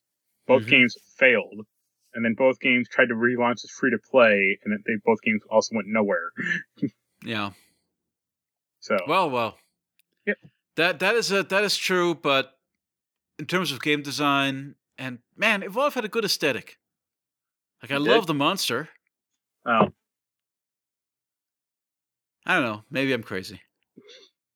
speaking of crazy, they are they announced a new Half Life game. Yes, episode three. yep, It is the, time. The Alyx edition. Well, that's. I mean, come on. That's the character. They basically left us with Alyx at the end of uh, at the end of episode two, so it only makes sense, right? I oh, wait, would no, they le- or or wait, no, Alyx disappeared. I, I couldn't tell you. Oh, I, I, don't remember played, now. I played Half Life Two, and that was enough for me. I was like, I don't like this game. Oh, man. You know, it's weird. I remember the final boss fight from um, Half Life Episode 2 very vividly because it required you to carry a bunch of bombs around a, you know, it's like this big open environment where you have to kind of run from node to node and carry bombs around to blow these things up and, and at just the right time. Isn't that a lot like how Half Life Two ended with the gravity gun? Like you had like pick up shit Oh, yeah. and like throw it around, or like you know shoot it. oh, that's true. Like, it Oh, like, man, these like white spheres or something. I remember that. Maybe I am. Is that Half Life 2, not Episode 2? It's Half Life Episode 2 Two. also had something. It also I- had something like that where there was I- like these big walkers on stilts, right? Well, that was episode. That was Half Life Two. Also, that was in there. I mean, they probably just you know recycled them or reused them. But yeah, Hmm. I don't like. uh, m- maybe that I don't like ha- I didn't like Half Life Two. I really hated the Ravenholm part, like that. Oh, you you don't like you don't like shooting cool blades at zombies? I like that stuff. I didn't like I like I like all the saw blade stuff. the physics part was kind of fun, but it didn't like the just the maze look like layout of it at all. Oh, I mean, yeah, but it's fairly short too. That's not a huge chunk. A much huger chunk of that game is driving vehicles around big, Yeah, big the boat the boat section kind of sucked too. Yeah, that that that stuff I don't care for. Anyway, man, Half Life Alyx is a VR only game. Yeah, but okay. All right, so it's not officially episode 3, I guess, but it's basically episode 3. I'm assuming it's going to pick the story up where we left off. It's uh, you know, following now that uh, Alyx Alyx and Gordon Freeman have been separated basically. Are you being sarcastic or serious? what are you talking about? It's a prequel. What? It's taking place between like Half Life One and Two, where you're playing as a younger Alyx. Oh, I had no idea what it was about. I I, I wasn't being specific. Yeah, it's like a prequel to Half Life Two. Wait. So it's not it's not picking up from um where we left off. Right. It is a prequel set before Half Life Two. Wow. Okay. Well. All right. So here's the thing, right? It's Fullbright, right? Like that's what's happening, isn't it? Valve acquired Fullbright, and Fullbright d- d- suddenly Fullbright's game disappear. All, every, all information about their new game disappears from their website, Well, and now mean, it turns out that they they're working on. they haven't said it's uh, this is Fullbright though. I don't think. I'm. Pre- I mean, it's got to be right. Olly Moss was talking about how he put the little the, the Easter egg there. Olly Moss is like Fullbright related. I mean, yeah, but yeah, nothing about him of this being Fullbright. Okay, I'm just. They've got to be doing something. I mean, their their their uh, Firewatch successor. Tacoma. No, no, not not Fullbright. You know the. It's you know Chris Campo, Remo. uh, Campo and- Santo. Campo Santo. I'm sorry. Sorry. This is okay. You know what it is? Idle Thumbs, right? Favorite podcast ever. Split split into these. So you've got yeah, Campo Santo. Sorry, not Fullbright. Yeah, Campo Santo is working. I don't, I, I don't know how much they are involved, but they are working. Like some team members are working on it. yeah, yeah, yeah. So so uh, yeah, Campo Santo. Man. Ah, see, this shows you what a terrible Idle Thumbs fan I am. Well, That's I, what they get for not putting out new episodes. I've told you, but I went to I went to high school with one of those guys. Yeah, Nick Breckon. yeah. Yeah, Nick Breckon's a cool guy. Uh, but yeah, VR prequel. Uh, looked okay. I mean, I I just don't have a ton of affinity for that franchise or that Well, property. And also, you know, it's been so long. It's been it's become a joke. Well, it's been so long. I apparently can't remember everything. Yeah, I'd have to like watch some videos and remind myself. I guess. because Half Life Two came out in 2004. Yeah, but dude, I just assumed it had to be a continuation. I mean, why else would you get? You know, Campo Santo. They Campo Santo. Those guys love Half Life. I can't think of any. I mean, okay, maybe they love Far Cry Two a little bit more than Half Life, but other than that, like I can't think of anybody who loves Half Life more. Uh, It- it- that you would, of course, you're going to put them on. If you know, what else are you going to put these guys on? It's perfect. Well, it may continue a little past Episode Two, but it's not going to Hmm. be like Episode Three. Like I think the majority of the game is going to be a prequel because they but there's reca- something. they if this recast- means well they recast Alyx and like ha- you know all the Half Life Two characters. Okay. Well, I'm just saying, if Because this all- means movement, if this means movement towards a conclusion, then I'm It- all for it. But I'm I'm depressed to learn. I had not read into this. I didn't know this was a prequel. So this is a very shocking thing that uh, you're telling me. Yeah, it's telling that uh, the thing I saw was like the four main characters, you know, uh, G-Man, Alyx, Alyx's dad, and there's one other character. I forget his name. I forget the guy's name. Uh, Alyx got replaced. Uh, the G-Man actor is still alive, but the two other actors are dead. Well, And it's like, it's well, just voice acting. Well, it, no, it's You can because you know, recast the voice actor. it's been well. That's the thing. It's been so long that. Well, uh, anyway, uh, I welcome more Half Life. I'd be interested, uh, but it is VR, so you know, if this were a proper Half Life sequel, I just I really like you know, man, Campo Santo. I liked Firewatch a lot, a lot. I liked it until like the ending where it got like really kind of Well, half-assed. Ah, it depends on what ending you got. I mean, I didn't think it was. I didn't think it was Well, that there- half. there was- no different endings. It just you know just the magical. No, the, the the difference is what attitude you have expressed throughout the game, Oh sure, how I, how how the the the woman, the uh, your your your colleague that you interact with throughout her relationship with you can turn out totally different. But I mean like the uh oh the like the just the weird hermit guy was the one causing it all. Like what? Oh, yeah, the out- mystery out, out not- of nowhere. like, The mystery's not that deep. yeah, It's more about the, you know, it's like they say about Lost. It was never about the mystery. It was about the relationships. oh yeah, another guy in Half Life Alyx is uh, Rhys Darby. Oh yeah, He's always good. I vaguely know who that is. Uh, well, you should. I mean, you've seen him in a bunch of stuff. Um, He was the- as- Wolf, the werewolf, and what? Uh, what we do in the shadows. Oh yes, yes, yes, yes, yes. New Zealand actor. Yes, Yeah, were- were- werewolves, nuts, werewolves. yeah, Yes, yes. I knew the name sound. I was like, yeah. Like if you if you don't know the name, or you know, it Well, helps to I- I see just- him. it's like there's Jonathan Rhys Davies, and then there's Jonathan Rhys Myers, and then uh, there's uh, there's uh, there's another Rhys. John Rhys Davies. Th- That's why I already. You're right. It is. Is it John or I guess his his his name is actually John, not Jonathan. It's not short for Jonathan.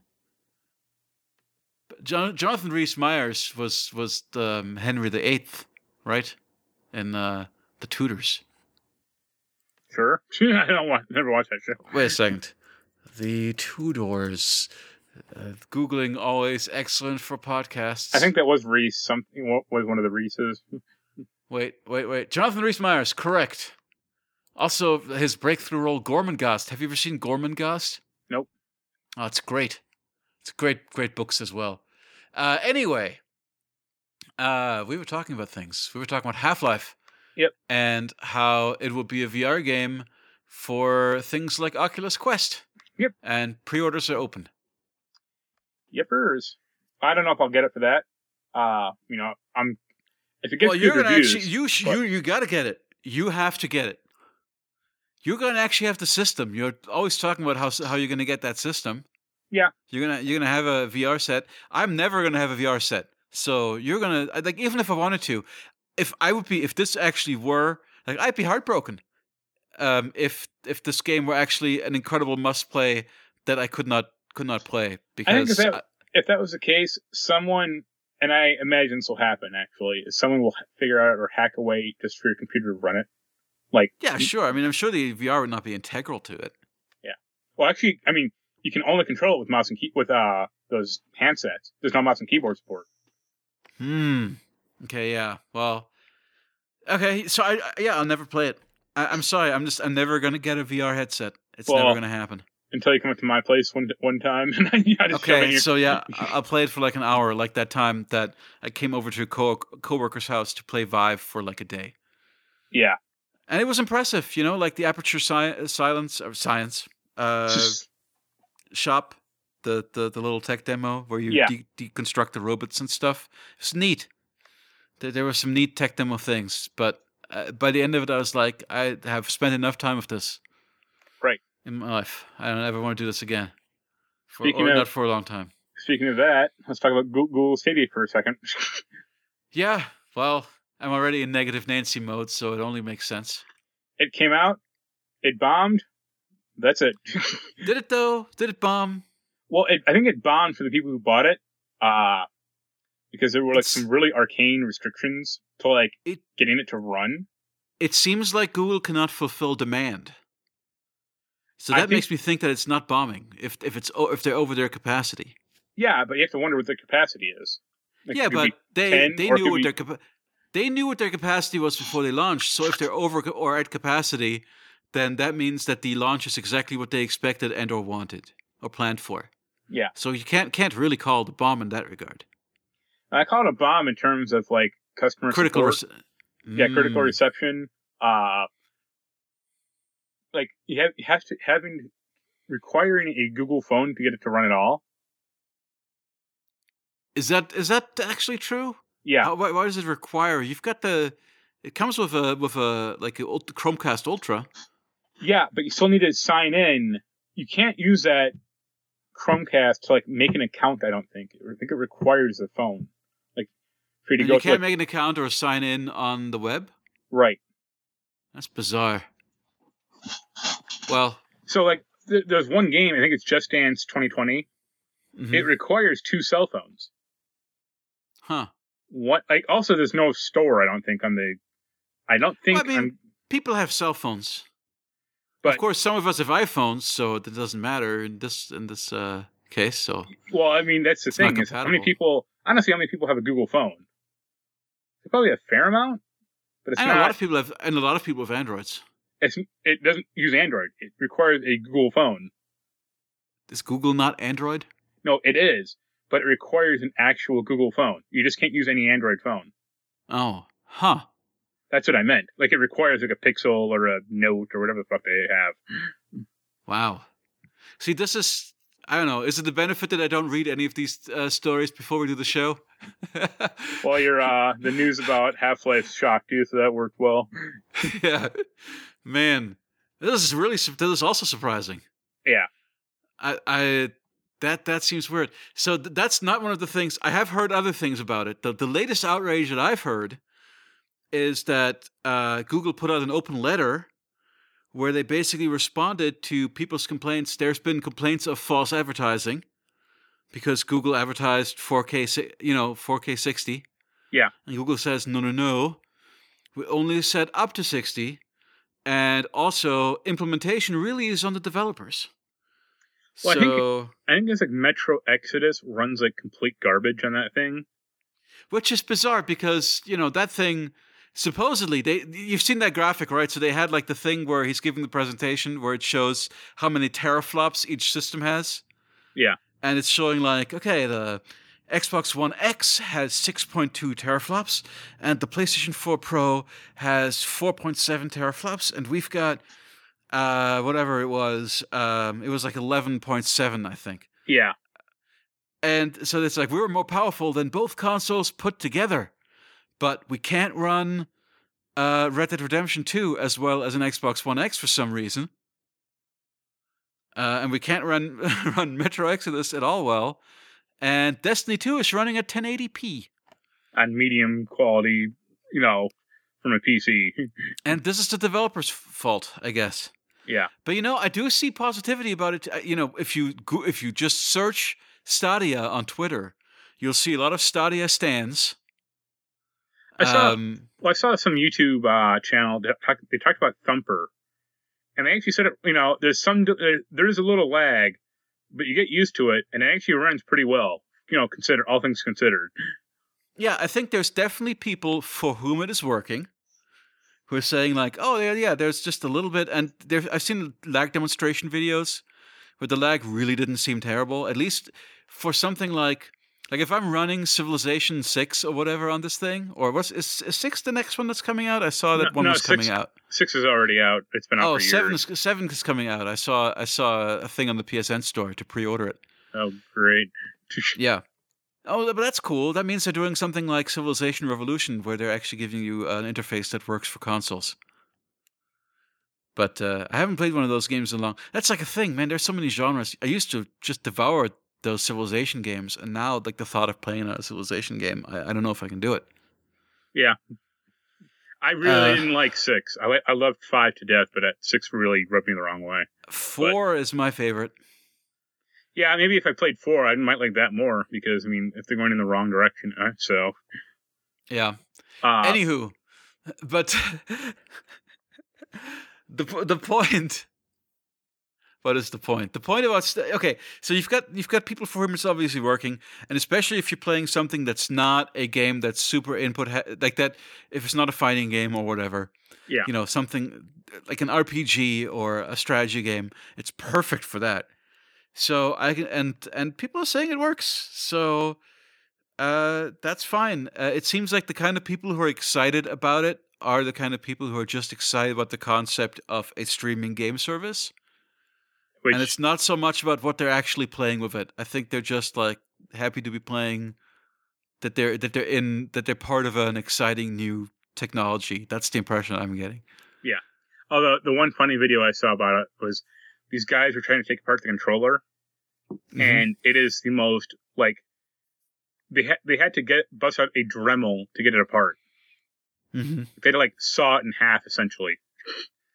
And the Yeah. guy was like, "This is madness. Like, why would you do this at all?" and it seems that for every positive person that that uh, that you see post about it, there is like a dozen outraged ones. Yeah.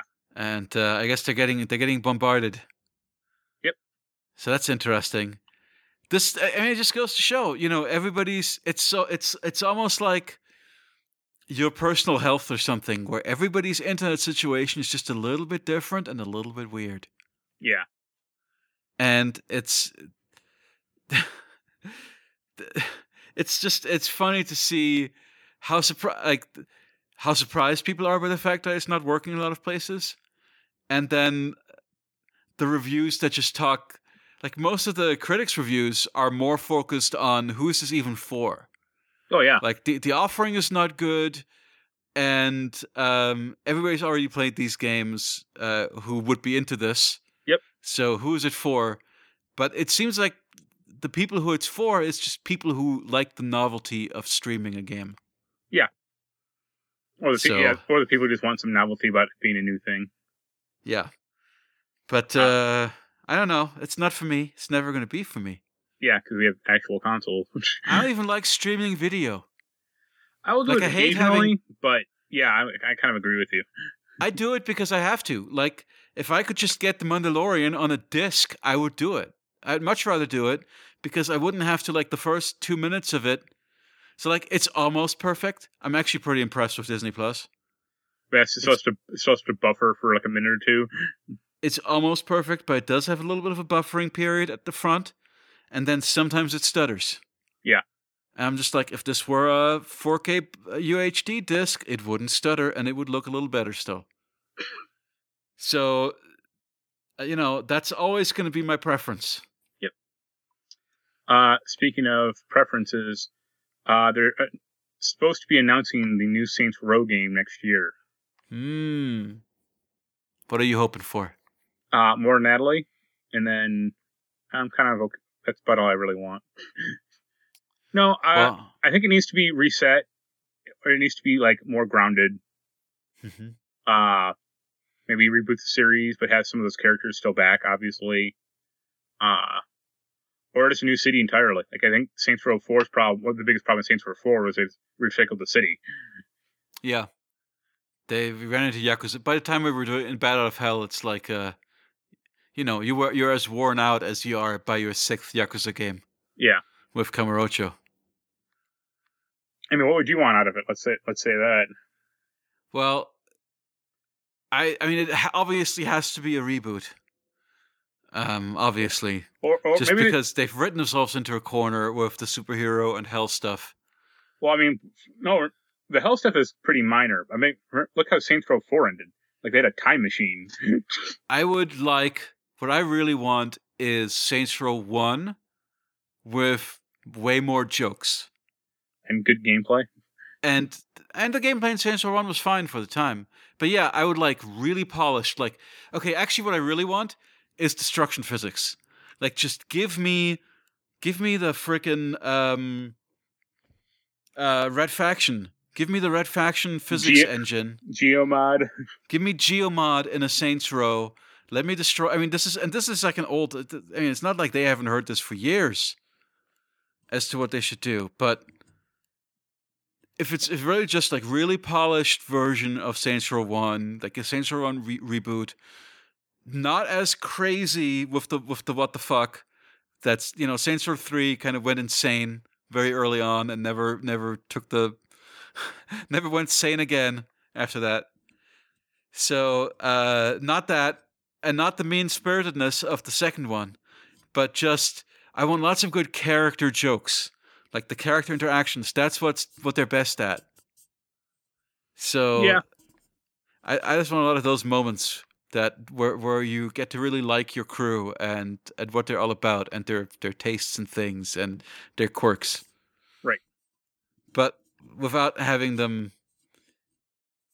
yeah, without without having them spray poo all over the city like in 2 or you know go to hell. See, I liked the third one. I liked the idea of you know them being like celebrities, but also you know still gangsters or so you know still criminals. Like that was a interesting hook. Oh, But- three is my favorite, but I just don't think you can. Again, I, No, I feel like replicate- they they did it. Yeah, They did three, so they they just got more and more wacky with the subsequent ones, and at some point I was just like, no more. This is Yeah. getting as tiresome as the Borderlands writing almost. Yeah. Uh, let's see what else. So there are films getting delayed. Uh, that are it's weird because it's happening with increasing frequency and they're getting delayed for like a long time.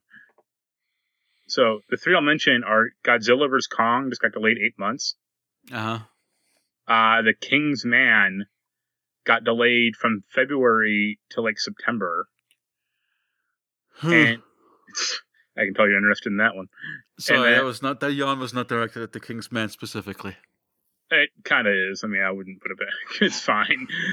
And then the last one is that stupid New Mutants movie is still coming out, supposedly. Which what Nemesis, Resident Evil, No, New Mutants. New Mut New New Mutants. The uh oh, it has. It's like a new X Men. It's like an X Men horror film, Uh huh. Yeah. but it has oh, what's her name? It has Maisie Williams in it, Oh, all right. Okay, Uh, I'll watch Maisie. and it has some other, you know. But it was supposed to be out like a year and a half ago, if not two years ago. Hmm. Yeah, it was finished in. It was supposed to be originally released in April 28, 2000, well, Hmm. 2008, I should say. Hmm. And now the release date is April 2020, Hmm. hopefully. Hmm. but it's supposed, yeah, it's supposed to be like a psychological horror film, like a lot more. It's not like they're not like blowing up robots or stupid shit like that. But it's just interesting that all these films getting delayed. Okay.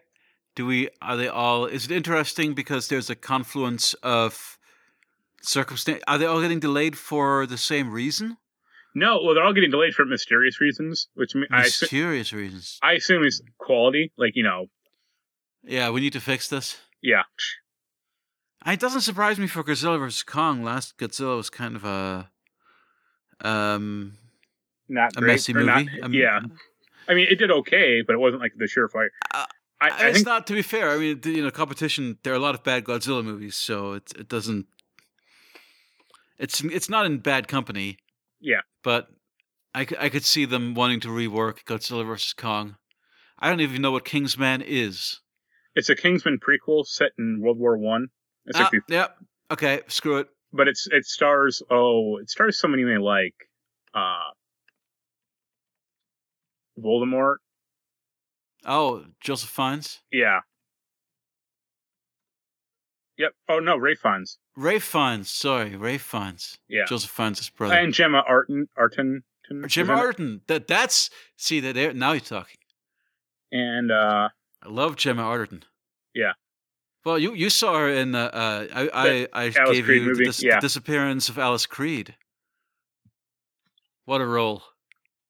she was supposed to be in something else recently but I think she got dropped from it uh I don't get why she's not bigger. I really like her. She was a Bond girl. Yeah it was one of the shittier bonds Oh, I know it's a bad Bond, but you'll Uh, get around to it eventually in your set. no I which one was she in because I watched the all the Daniel Craig ones Oh, okay. So you've seen her. Yeah. Oh yeah she was in Quantum of Solace yeah Yes. not great in that or I mean that was just not a good movie I don't think Well, she didn't have a big. I mean, it was not a big part, but that movie also. See, that's a movie that was plagued by reshoots and trying Yeah. to fix it after the fact. So, and they took. I think it got even got taken away from the director a little bit. yeah it wouldn't surprise me So, uh, yeah, similar to these. Mis- I mean, maybe um, these mysterious delays. Yep. Uh, what else? Well, kind of wrapping up shortly. Dead Island 2 is still being worked on. I uh, couldn't care less. I liked the first Dead Island kind of, like, like the first area, but that was about it. Mm-hmm. Like, it's funny, you'll defend Le- Left 4 Dead 1, but you won't defend this one? No, Left 4 Dead's a way better game than Dead Island. I mean, that's that's not even a, that's not even a question. That's not that's not a, that's not arguable. I mean, Dead Island. Okay, so it, Dead, no, Dead Island starts strong and shitty. Or by the It- but after oh. the first area gets shitty. yeah, so Mhm. yeah, the the resort area is cool because it's just it's fairly open Yeah, this is the best area. That's, and uh, the quests are pretty. So the thing is just okay, once you go into the bombed out city, Yeah, it starts feeling more like a Resident Evil 4 type thing. Yeah. And then once you're out in the jungle, it has turned into a like linear like, sh- like yeah, like, Like, shitty, uh, like uh, two. Well, I, I remember the sewers being like super shitty. Yeah, so eventually it just it well and, and the jail like once you by the time that you're in the jail it feels like Duke Nukem Forever or something with the corridoriness of it. Yeah, yeah. Well, actually, Duke Nukem Forever had had had some open areas, but I I don't know. Yeah, it, I mean, it's just interesting because this game has been so plagued with problems. Yeah, it actually remi- It's actually the Duke Nukem Forever DLC. It's actually reminiscent of um of that because it because it starts in like a big in a, in like a factory with lots of lots of hallways and and boxes. The do- the doctor who cloned me. Yeah, and Uh, um yeah, the jail jail's not great. None of No. that stuff. Um, But like you it's said, it's it's a game that just oh, yeah, it, it starts out as like a free form exploration-y kind of game, and then it, it turns into a corridor shooter by the end. oh yeah, and not a good one because like the like you want to do melee stuff. That's like the fun stuff in that game. But nope. Oh, but I don't like. I, I, see, I never did the manual melee stuff that Brad got into so much. Ah. I, I didn't like the manual melee very much, so uh, uh, I just mashed, and I didn't. You know, I don't know. Everything to. There, there were a lot of systems in that game that I did not enjoy, and then uh, um, I, also the writing was atrocious. It was very very Eastern European. Oh, and the voice, uh, you know, whenever there'd be like, here's the here's the wacky Australian guy who is the horrible Australian accent. yeah, that was great. It actually kind of it. That game also has one of the worst openings. oh, that rap song. Yeah, that rap song, I hate it. So from the beginning, like I, I started out like my experience with Dead Island was that I started on a super sour note because I hated the rap song. I hated all the characters immediately. I hated having to pick one of them. Didn't didn't you platinum Road to Hell? Oh, Road to Redemption, yes. Yeah. I did. That's different. That's a bad that's that's a bad game. We don't like this one either. So Yeah, but okay. With with Dead Island Okay, with Road to Hell Redemption, you like they're games there are times when you know exactly when the question is, did I opt in to the badness? yeah, it's That's the the same. well, thing. It's the same reason why you're going to see Cats when it comes out yes. next month. Yes. Exactly. because you, you know, know, you, exactly you know what it's going to you're be gonna shit. get. Yeah. You know what you're going to get. You already know exactly what this thing is. And uh, I've got to tell you, if you ask me, what did you enjoy more, Dead Island or Road to Hell Retribution? Yeah. Uh, I had a I had a fun time with Road to Hell. I mean, there there were moments. Um, there were some like shooties. You know, by the time that you're in the freaking mine and you have to fight the giant Jason-like dudes that you have to shoot in the head like 20 times before they go down. Yeah. There was a, there were times when I wanted to throw that game when I wanted to break the disc in half. Uh, but on the whole, but you know, there were times where I wanted to break the disc in half in Dead Island. Dead Island has some frustrating ass shit. Well, once but you the easiest, the easiest and most ridiculous final boss of all time. once you get to the city and Dead Island, and they start introducing like the like the zombie different types, like there's one like the straight jacket. It's like this is getting bad now. Oh yeah, but you know what? Um, I didn't like. Uh, there was a spin-off from the developer of Dead Island made another zombie game that I also didn't care for. Until or from dawn, or No, no, no, no, no.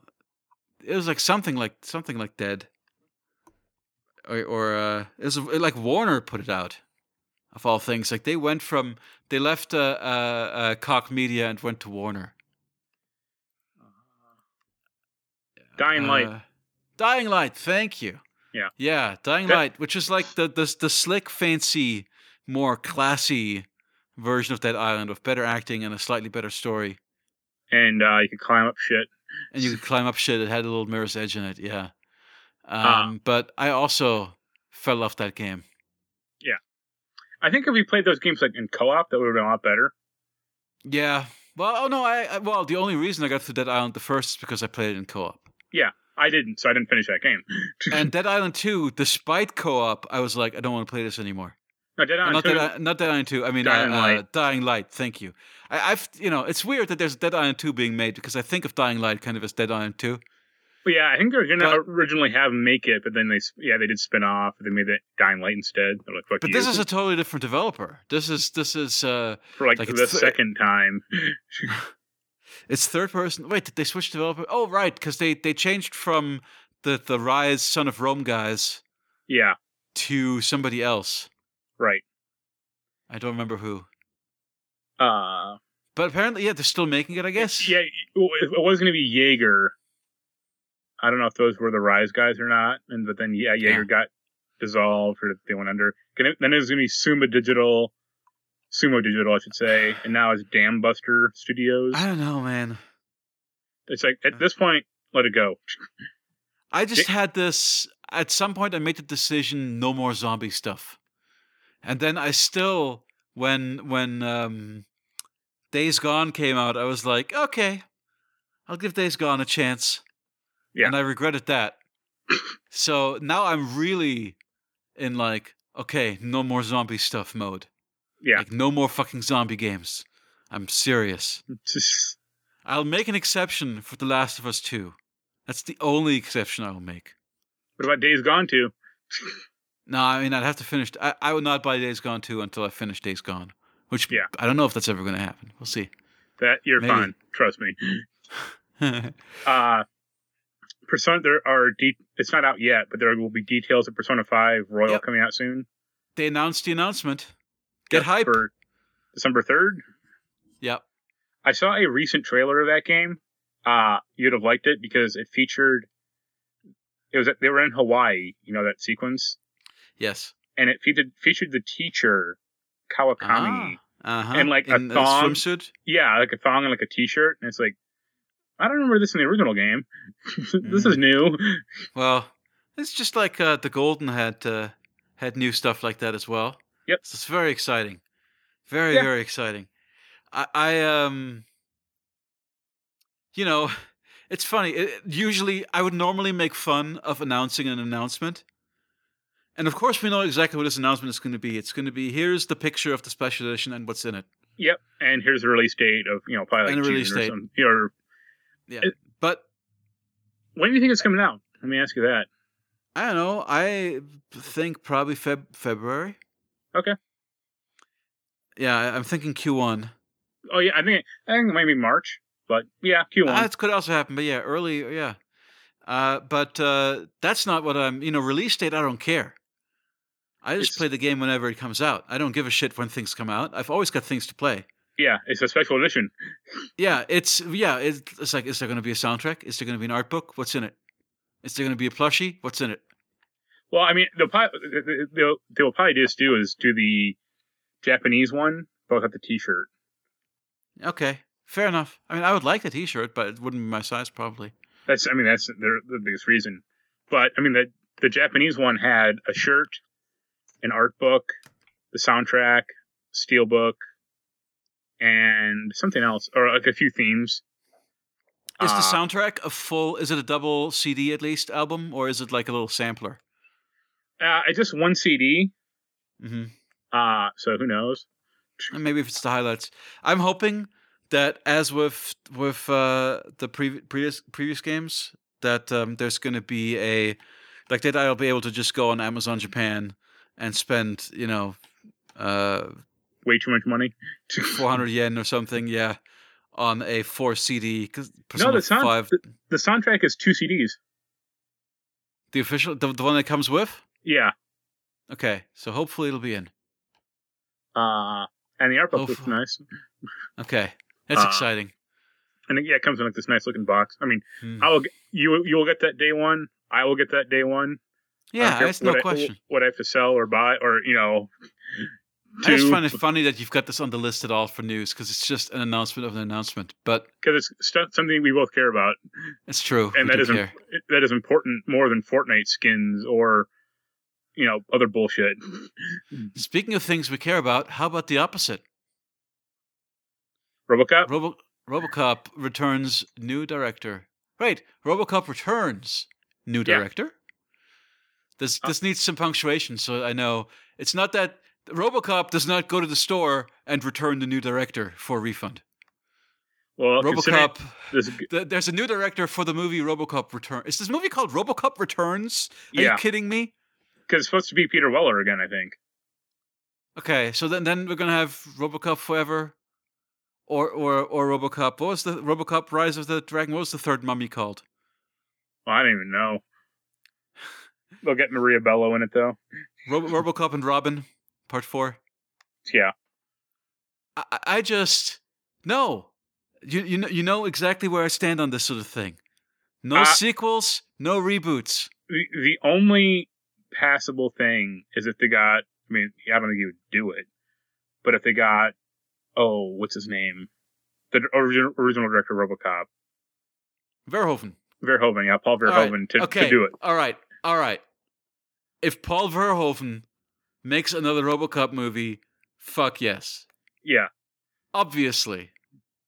Obviously. with, with Peter Weller, and if they could somehow resurrect Clarence Boddicker, I mean, the only problem, the big problem is that Basil Poledouris is dead, taken from us much too soon.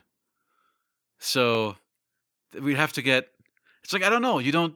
Paul Verhoeven's kind of branched out into other composers. Wait, well, also Paul Verhoeven is now doing like art house shit, or you know, real real films.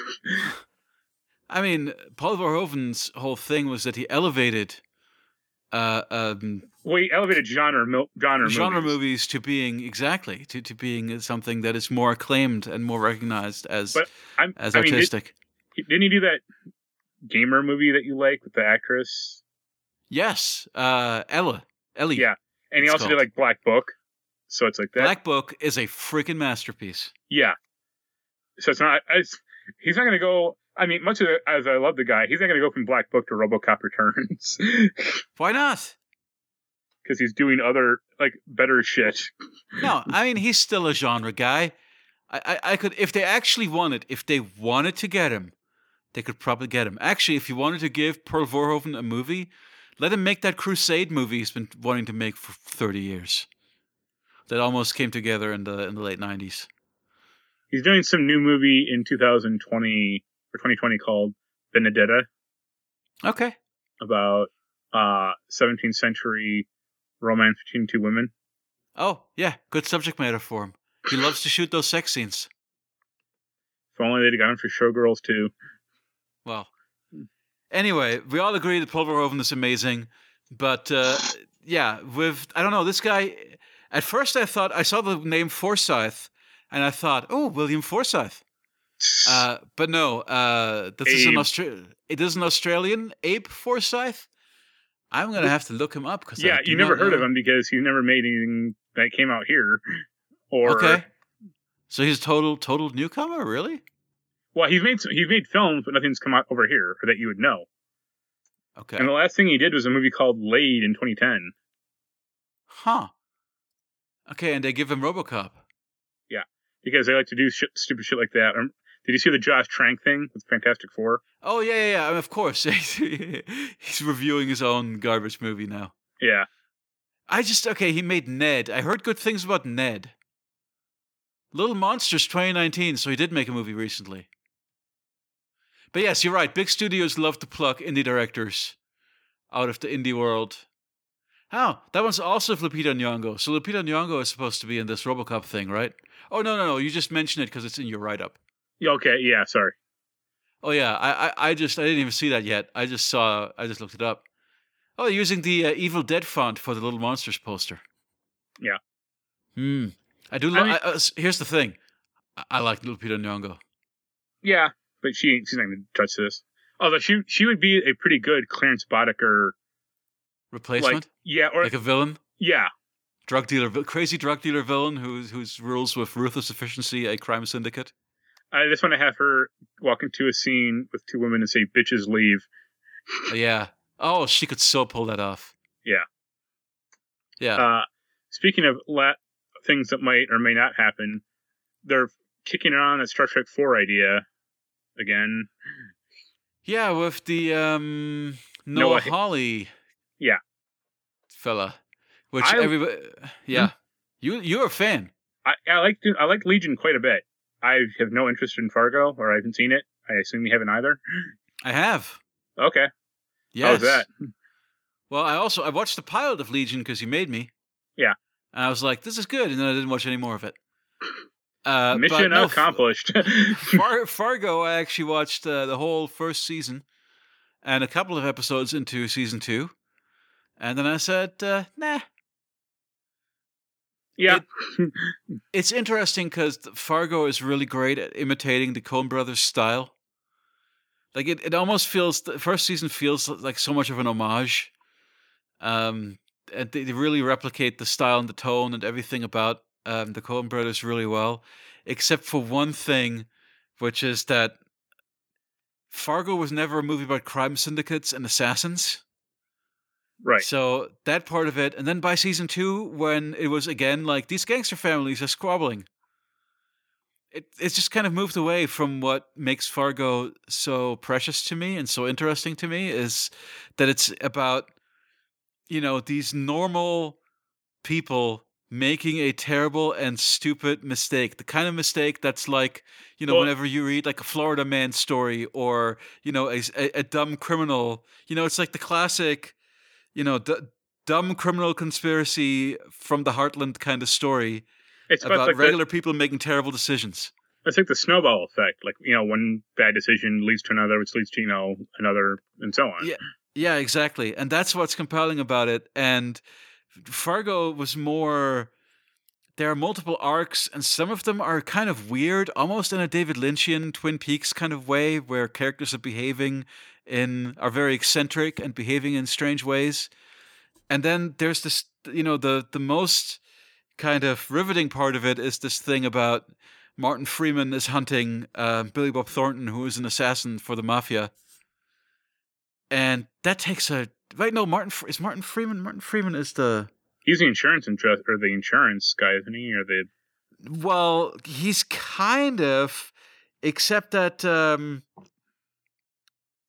he's not an insurance guy anymore. Did they like make him? He's like a dentist. I don't even remember the specifics. I remember there was like a yeah, whole he, thing. yeah, he is an insurance how- salesman. Yeah, does he Like- go? I just there's like a dentist convention that he's at at the end of that season where he runs into Billy Bob Thornton again, like years after the fact, and they have like a weird bonding moment. It's so bizarre. It just it goes all over the place, and obviously I can't remember it very well. Um, but yeah, so I don't know. It was fine, I guess. It was fine as a we're trying to be the Coen Brothers, and apparently season three is really great Yeah.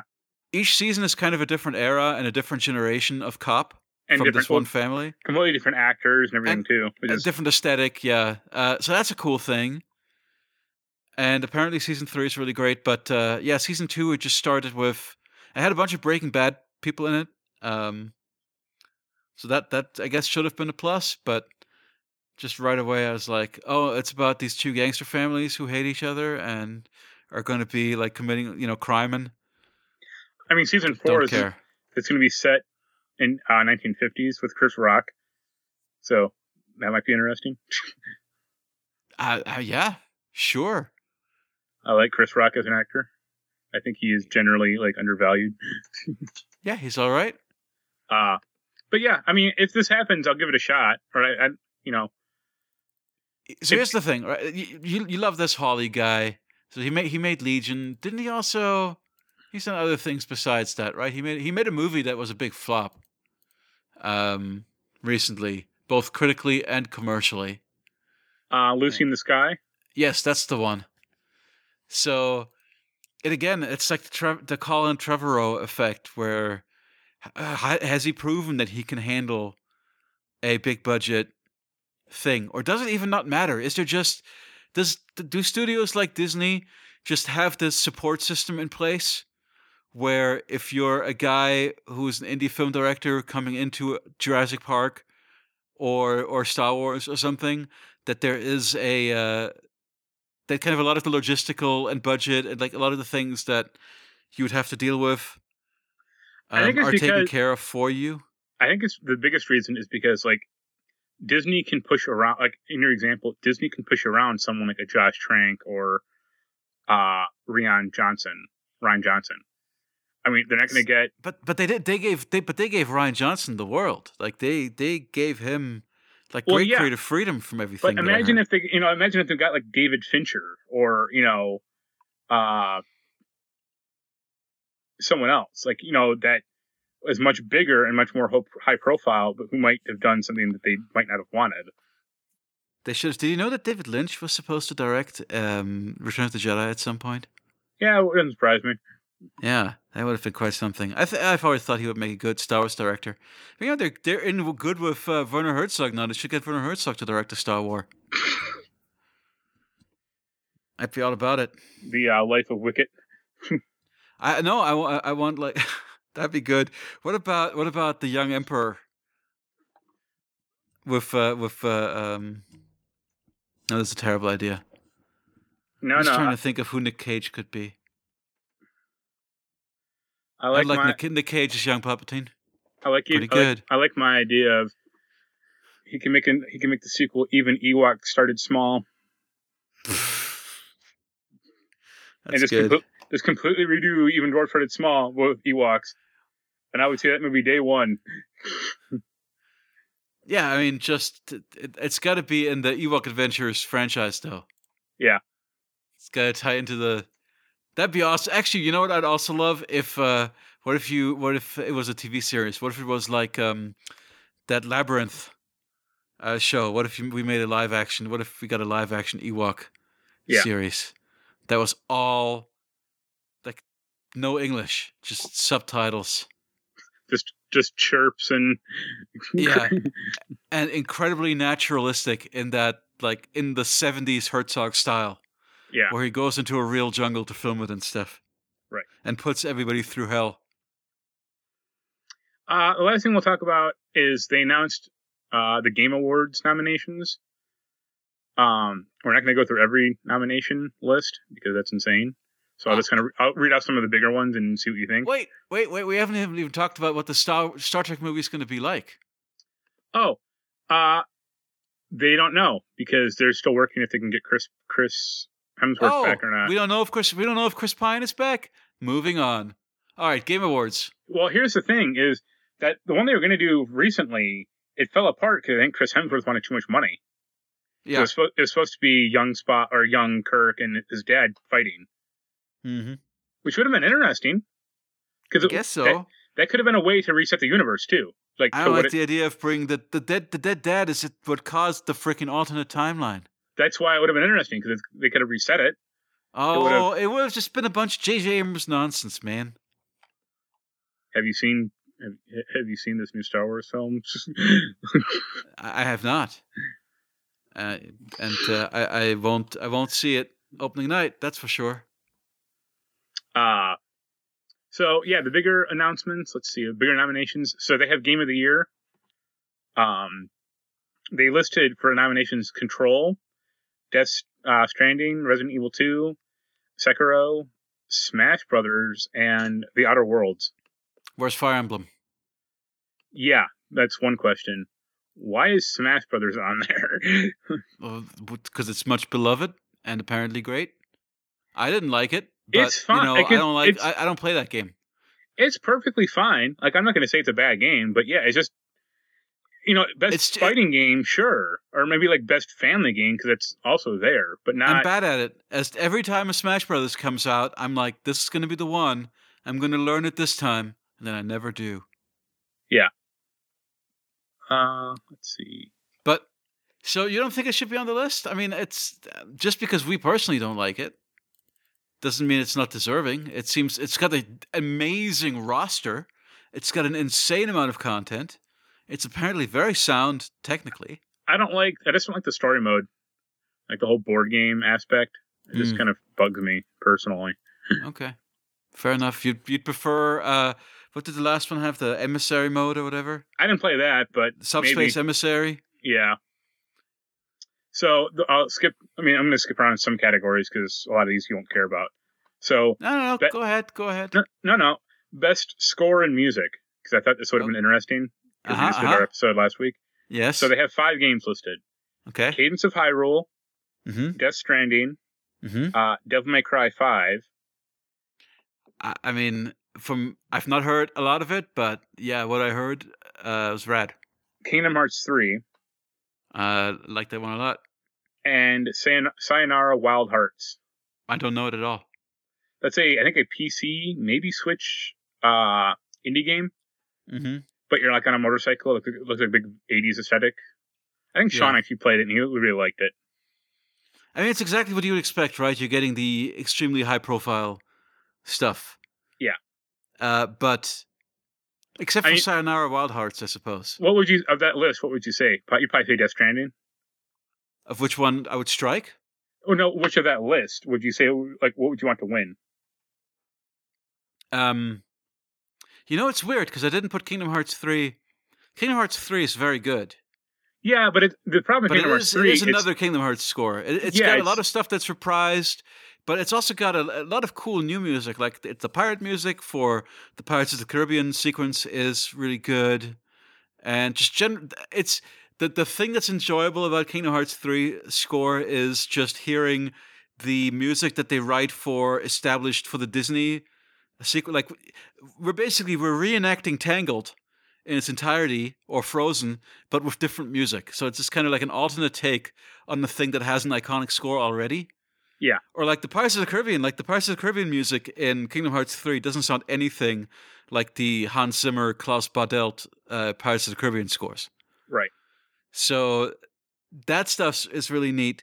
But I just, I don't think it quite hangs with other orchestral. I mean, you and, you and I would probably way say put Fire Emblem on there. Like, Yeah. I mean, Fire Emblem is my number two. You know, obviously, I'm going to say Code Vein. I, I, I just, but Code Vein is not a well-regarded game, so it was never gonna. You get, you get the same thing that you get with like. Remember when Alone but Not Alone was nominated for Best Song? yeah, And everybody freaked out because it was a little Christian movie, right. And and then the Academy like pretended that there was a rule broken, which there was not, and rescinded it. Because they knew it was going to win. That Alone Yet Not Alone was going to. Because he looked at the polls and it was like, Alone Yet Not Alone had like 87% support, like publicly, over all the other Oscar songs, which is crazy. It's a crazy statistic. And uh, so they knew it, it was going to wipe the floor with with all these huge names for real movies. Yeah. So that I guess I mean, of this Um, list, would probably say Cadence Hyrule. I I can you know considering how integral it is to the gameplay. But you should, I mean, you don't, you never even heard of it, like, what you said, but Sayonara Wild Hearts has a pretty thumping soundtrack, too. That is what I'm told. Yeah. Yeah. I, I have no opinion on what should win since I haven't heard all of them, and also it's difficult to decide because I like Death Stranding more for the songs than for the score. Though I have to say, the last like three or four tracks of that score are really strong. Like the big emotional finale. Yeah. Like I don't I don't again, I have the same problem with a lot of it that I have with uh control where I don't like the ambient stuff as much. Right. But when it gets melodic, when it gets emotional, it's really nice. Yeah. So um it's got its moments, but I don't know. I, I can't say what should have won. You know what should have you know, as I said, I, I, I put I put uh Death Stranding behind a lot of other orchestral stuff. Yeah. But Uh, for best strategy game, they have Age of Wonders Planetfall, Anno 1800, Total War Three Kingdoms, Tropico 6, Wargroove, and then Fire, Fire Emblem Three Houses. well, I've only played one, so obviously And I'm biased. Anno 1800? I mean, I like Anno. It's a good series. Uh, I'll, I might disagree with you. I, I played one of those and I just really didn't like it. I, I liked the uh, uh, 16 something. I played the I played like Anno 2070 or something. Oh, one, that one's one of the bad. one of the future ones, and Yeah, It was like- the, not an RTS. It was like just an economic simulator, and I'm like, this Well, is not okay. fun. Of course, they're they're economic simulators. Yes, uh, and I I don't like the future one. I don't like the the, the Well, sci-fi one at all. they did two of those. They did like that one, and then they made like one even further ahead, like 2270 or something. No, I played the I played the first one of those. Yeah, okay, yeah. I didn't play any more of it, but but yeah, I, I like that series. But yeah, the future ones. Um, but being back in the in the nineteenth century is nice. That's that's really the era that I think uh, works better for that game. All the, you know, the the first of the future ones almost felt like a palette swap, where it was just sci-fi versions of Oh, yeah. familiar old timey things, and it just didn't make as much sense. Yeah. It's it's like when they reskinned Civilization Five to be Civilization Beyond Earth. Yeah, that's terrible. Though it had a great soundtrack. Speaking of great soundtracks, it was amazing. Gr- Uh, Grant Kirkhope wrote a bunch of it. It's catchy as hell. Let's see. Uh, for best role playing game, they listed Dis- Disco Elysium, Final Fantasy XIV, Kingdom Hearts 3, Monster Hunter Iceborne, and Outer Worlds. Cool. That seems like a great list, actually. Yeah. Yeah. No. No arguments there. Uh, um, I'm really excited for uh, that detective game, um, Disco Elysium, to come to consoles. yeah, that's. I think that's early next year. Yeah. Everything I've seen of that looks like exactly my jam. Yeah. Except for they didn't send me a review copy, so fuck them. Well- uh, so best performance. Uh, Ashly Burch in Outer Worlds is uh, Parvati. Mhm, Uh, mhm. Jesse Faden Popular or character. Courtney, Courtney Hope is Jesse Faden in Control. Uh, Laura Bailey, Kat Diaz in Gears 5. Mhm. Uh, Mads in Death Stranding. Yep. Norman Reedus in Death Stranding. Yep. And Matthew Porretta in Control. Yep. Well, I have I don't know all of those, but I can already tell you Mads. It's not going to be Norman Reedus? No. I mean, Nolan Reedus is good. Don't get me wrong. I, I, I like Norman Reedus in that game. He's good. He does exactly what he needs to do for that character, and it's very charming. But uh, Mads Mikkelsen is beyond. He is an intense and and just arresting presence in that game. Uh, A- and again, he's the best character with the best arc. So, actually, I mean, the arc is just his. Again, he's such a great character that it made me forgive how much it sucked to fight him.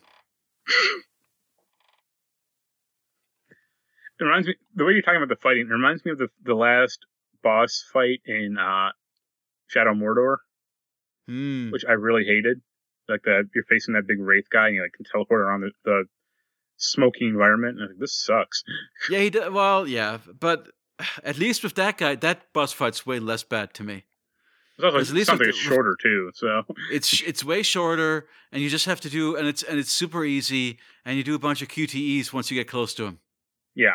like it's the most nothing boss fight. I- I'll take a, a super nothing boss fight over, you know, you have to sneak around this area for for an hour, you know, trying to whittle this guy down over and over and over again. Yeah. Uh, the last uh, nomination I'll talk about because you might also be interested in this. They have audio design. Hmm.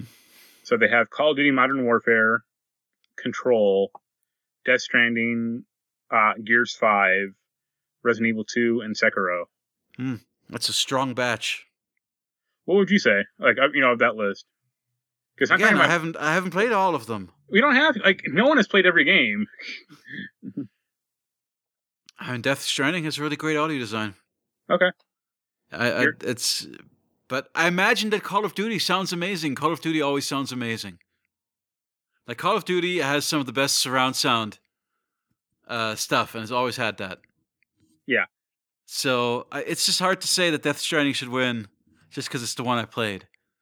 Oh, one of your games, you like, uh, Astral Chain got a nomination too for, Ooh, action, for, for action game, uh, well deserved. which it will unfortunately lose, but To what? What are the what are the nominees for action game? Modern Warfare, Devil May Cry 5, Gears 5, Metro Exodus, and Apex Legends. Those are the com- wow. That's a weird. That's a weird batch. I mean, even on that list, I'd probably say Astral Chain, even though I haven't played yes, it. I, I haven't actually. played. I haven't played any of these games actually, but I'd Well- still probably put it above at least four of those games.